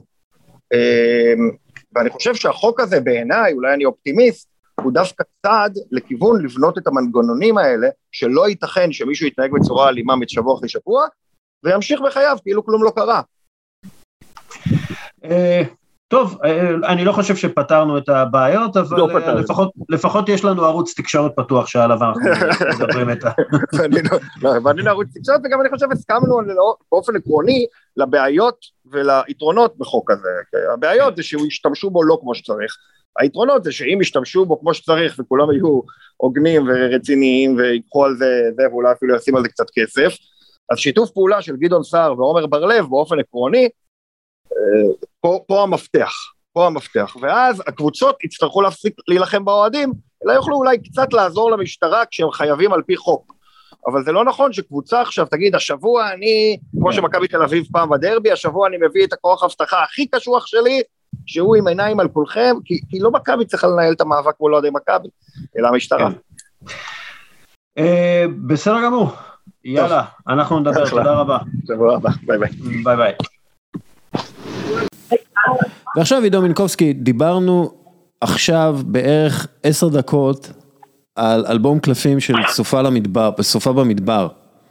שמע, זה אפילו מתקשר לשיחה שלנו עכשיו שאני חושב על זה. בדיוק. אה, אה, אה, פעם היה, פעם היה מבצע של אמריקה בעיראק. אה, ובמבצע... לא, מלחמת המפרץ מלחמת המפרץ, זה לא כן. המבצע, היה מלחמה כן, לא, נקרא סופה במדבר. כן, כן, סופה כן. במדבר זה נקרא, זה היה מבצע, מבצע סופה במדבר, זה היה השם. Desert Storm. Desert Storm, ופה בישראל חטפנו סקאדים מעיראק, ו... אה, מסתבר, אני עכשיו נזכרתי בזה בגלל עידו. ההרוג היחידי, שנייה פרט טריוויה מעניין, ההרוג היחידי במלחמת המפרץ בישראל, מי הוא ואיך הוא נהרג? אה, מתקף לב נראה לי? לא? התקף לב, נכון, דווקא זה נכון, זאת התשובה. ומי זאת אומרת, מה הוא היה? מי הוא היה? הוא, יש לו רפרנס, מוכר, הוא אבא של ז'קו אייזנברג. אוקיי. כן. טוב, אה, תנחומנו, תנחומנו. אמ, כן. סליחה שזה נאמר בחיוך, אבל זה קוריוז הייתי אומר. כן, זה קוריוז, אה, אבל בוא נעשה את זה ככה, כאילו, היה לנו קלפים... למה אתה מזכיר את זה בפודקאסט ספורט? כן, היה לנו קלפים של סופה במדבר, עם הגנרל האמריקאי שוורצקופ, בגלל זה התחלנו את השיחה, עם, אה, עם אה, קולין פאוול, שהיה מפקד אה, חיל האוויר שם או משהו, whatever, עם הנשיא, עם הנשיא של ארה"ב, ג'ורג' בוש, בוש האבא, בוש האבא, עם המלך של, עם יצחק שמיר, עם המלך של ירדן, כאילו. היה לנו קלפים. כן, היה ברדק, היה ברדק פה. חבל על הזמן. עם, עם, עכשיו, עם כלי מלחמה. אני רוצה להגיד למאזינים, איך הגענו, זה כמו Pinky and the Brain, שהוא שואל אותו, you pondering, הוא היה pondering, והוא אומר דבר אחר לגמרי, אני רוצה להסביר את ה flow לאנשים, כי היה פרק אחד של Pinky and the Brain, שהסבירו מה הולך לו בראש, אה, ולמה הוא אומר את השטויות האלה. אז אה, אוריאל שאל אותי, תגיד לי עידו, אני יודע שאתה קצין לשעבר בדובר צה"ל, אבל האם השתתפת בדיברור מלחמות? אז אמרתי לו, מלחמת לבנון השנייה, ההתנתקות, חורף חם 1, 2, 3, עופרת יצוקה, עמוד ענן, and I dropped the mic, ואז אמרתי לו, אח שלי, אני שוורצקופ בפזם שלי, וככה התחילה השיחה. היו pondering, היה pondering. אגב, איך מתקשר לשיחה שלנו? אוריאל רצה לדבר על אה, שיווק ומלחמות. בדיוק. אה, אה, איך זה מתקשר? זה... הסופה במדבר זה אולי הדבר הכי קיצוני שחשבתי על איך לשווק מלחמה. אני לא רוצה לשווק מלחמה, אבל אנחנו כן רואים, אנחנו כן רואים משהו מאוד מיוחד במלחמה הזאת באוקראינה עכשיו. ובעיניי זה מגיע גם מעולם הספורט. אה, כלומר, אתה יכול לצאת עם הפסד או עם, עם מצב של אנדרדוגיות, אתה יכול להפוך את האנדרדוגיות לניצחון אדיר ב... בתקשורת. סינדרלה של אומר. ממש. כן, ואתה אתה יכול לעשות את זה באופן אדיר גם בספורט. כלומר, בספורט אה, יכול להיות שיש לך תקציב 90 מיליון וליריבה שלך יש תקציב של 100 מיליון, שזה לא הבדל גדול, אבל אתה, אם אתה מצטייר ומצייר את עצמך כאנדרדוג, כל ניצחון שווה יותר ברמת התקשורת מאשר... ברמת המיתוג, האהדה והחיבור כן. למותג, מה שנקרא. אז, אז, כמובן. אני, אז אני אומר, במובן הזה יש פה אה, עניין כזה בעיניי. אני יכול לתת לך דוגמאות. מה זאת אומרת? מישראל. תן. אה, מכבי חיפה תמיד באה כאנדרדוג מול מכבי תל אביב, למרות שהם אה, משקיעים הרבה יותר תקציב מהם בשנים האחרונות.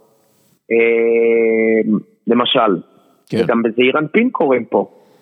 אה, אבל בכל מקרה, העניין של אה, שיווק, לוחמה פסיכולוגית, הטיה, תועמלנות, בטח ש- שתעמולה, העניינים האלה קיימים מקדמת דינה, אתה יודע, אני לא זוכר איזה עם זה, אני באתי לך אם זה אנחנו, אבל יש איזה סיפור שהפלוגה האחרונה מאיזה צבא נגד הרומאים הסתערה עליהם אחרי שהם טבחו בהם חודש, והאלה אמרו בואנה הם לא נכנעים, הם משוגעים, הם רק באים עוד ועוד, וברחו, למרות שהם היו פלוגה והם היו צבא שלם.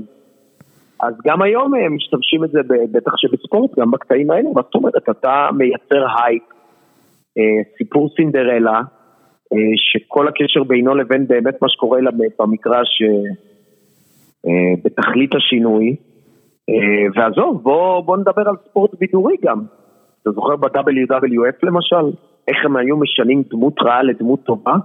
עכשיו ה-WWF זה היה מכור אמנם, כן. אבל הסיפור היה ספורטיבי. זאת אומרת, לא ידעת מה הולך להיות, היית במתח.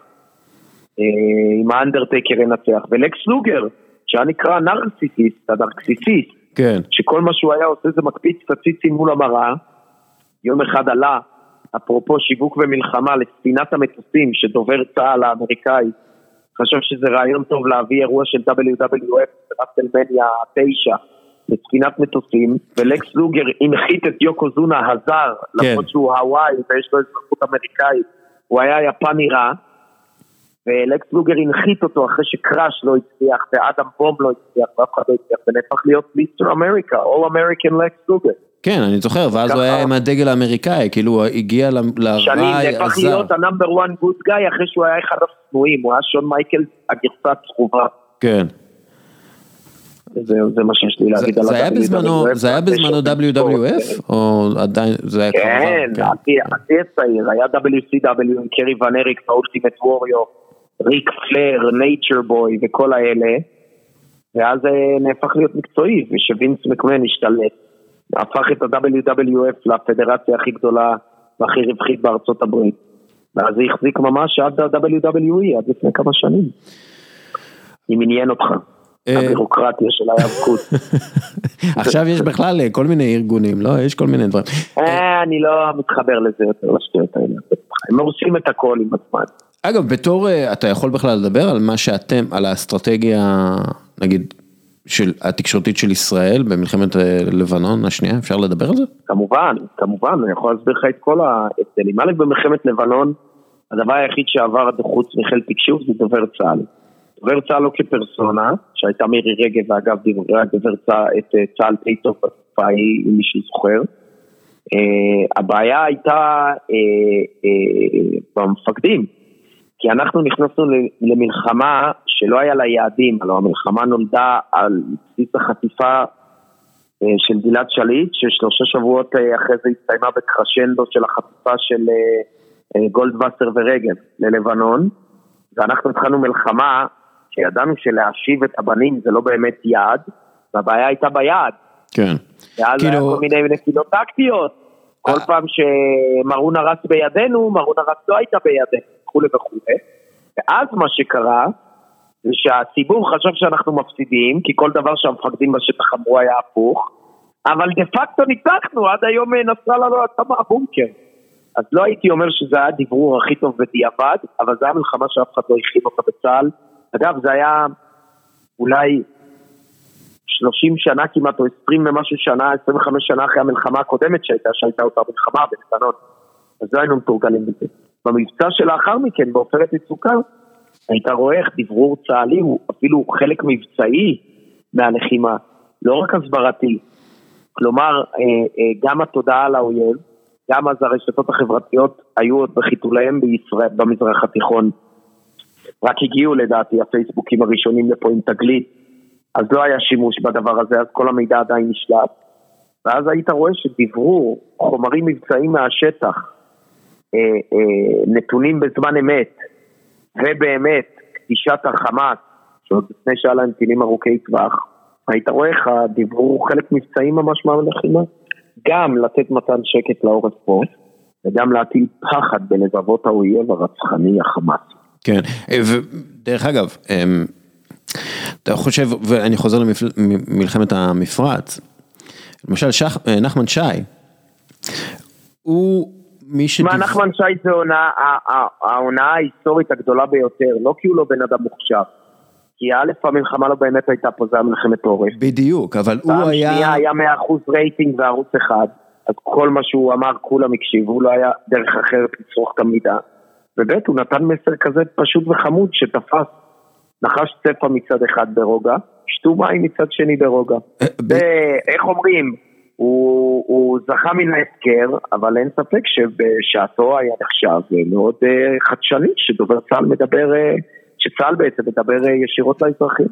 בדיוק, אז זה היה העניין, שהיה לך פה, כאילו היום כל דיבור של צה"ל, הרבה פעמים לא עובר דרך מישהו כזה, כמו נחמן שי, מישהו שהוא...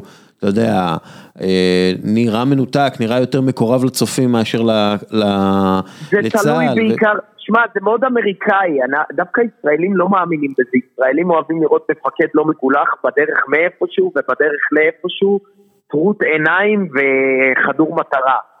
אה, אני לא חושב שזה מישהו מכובס ומאומלן כמו נחמן שי היה מעביר מסר.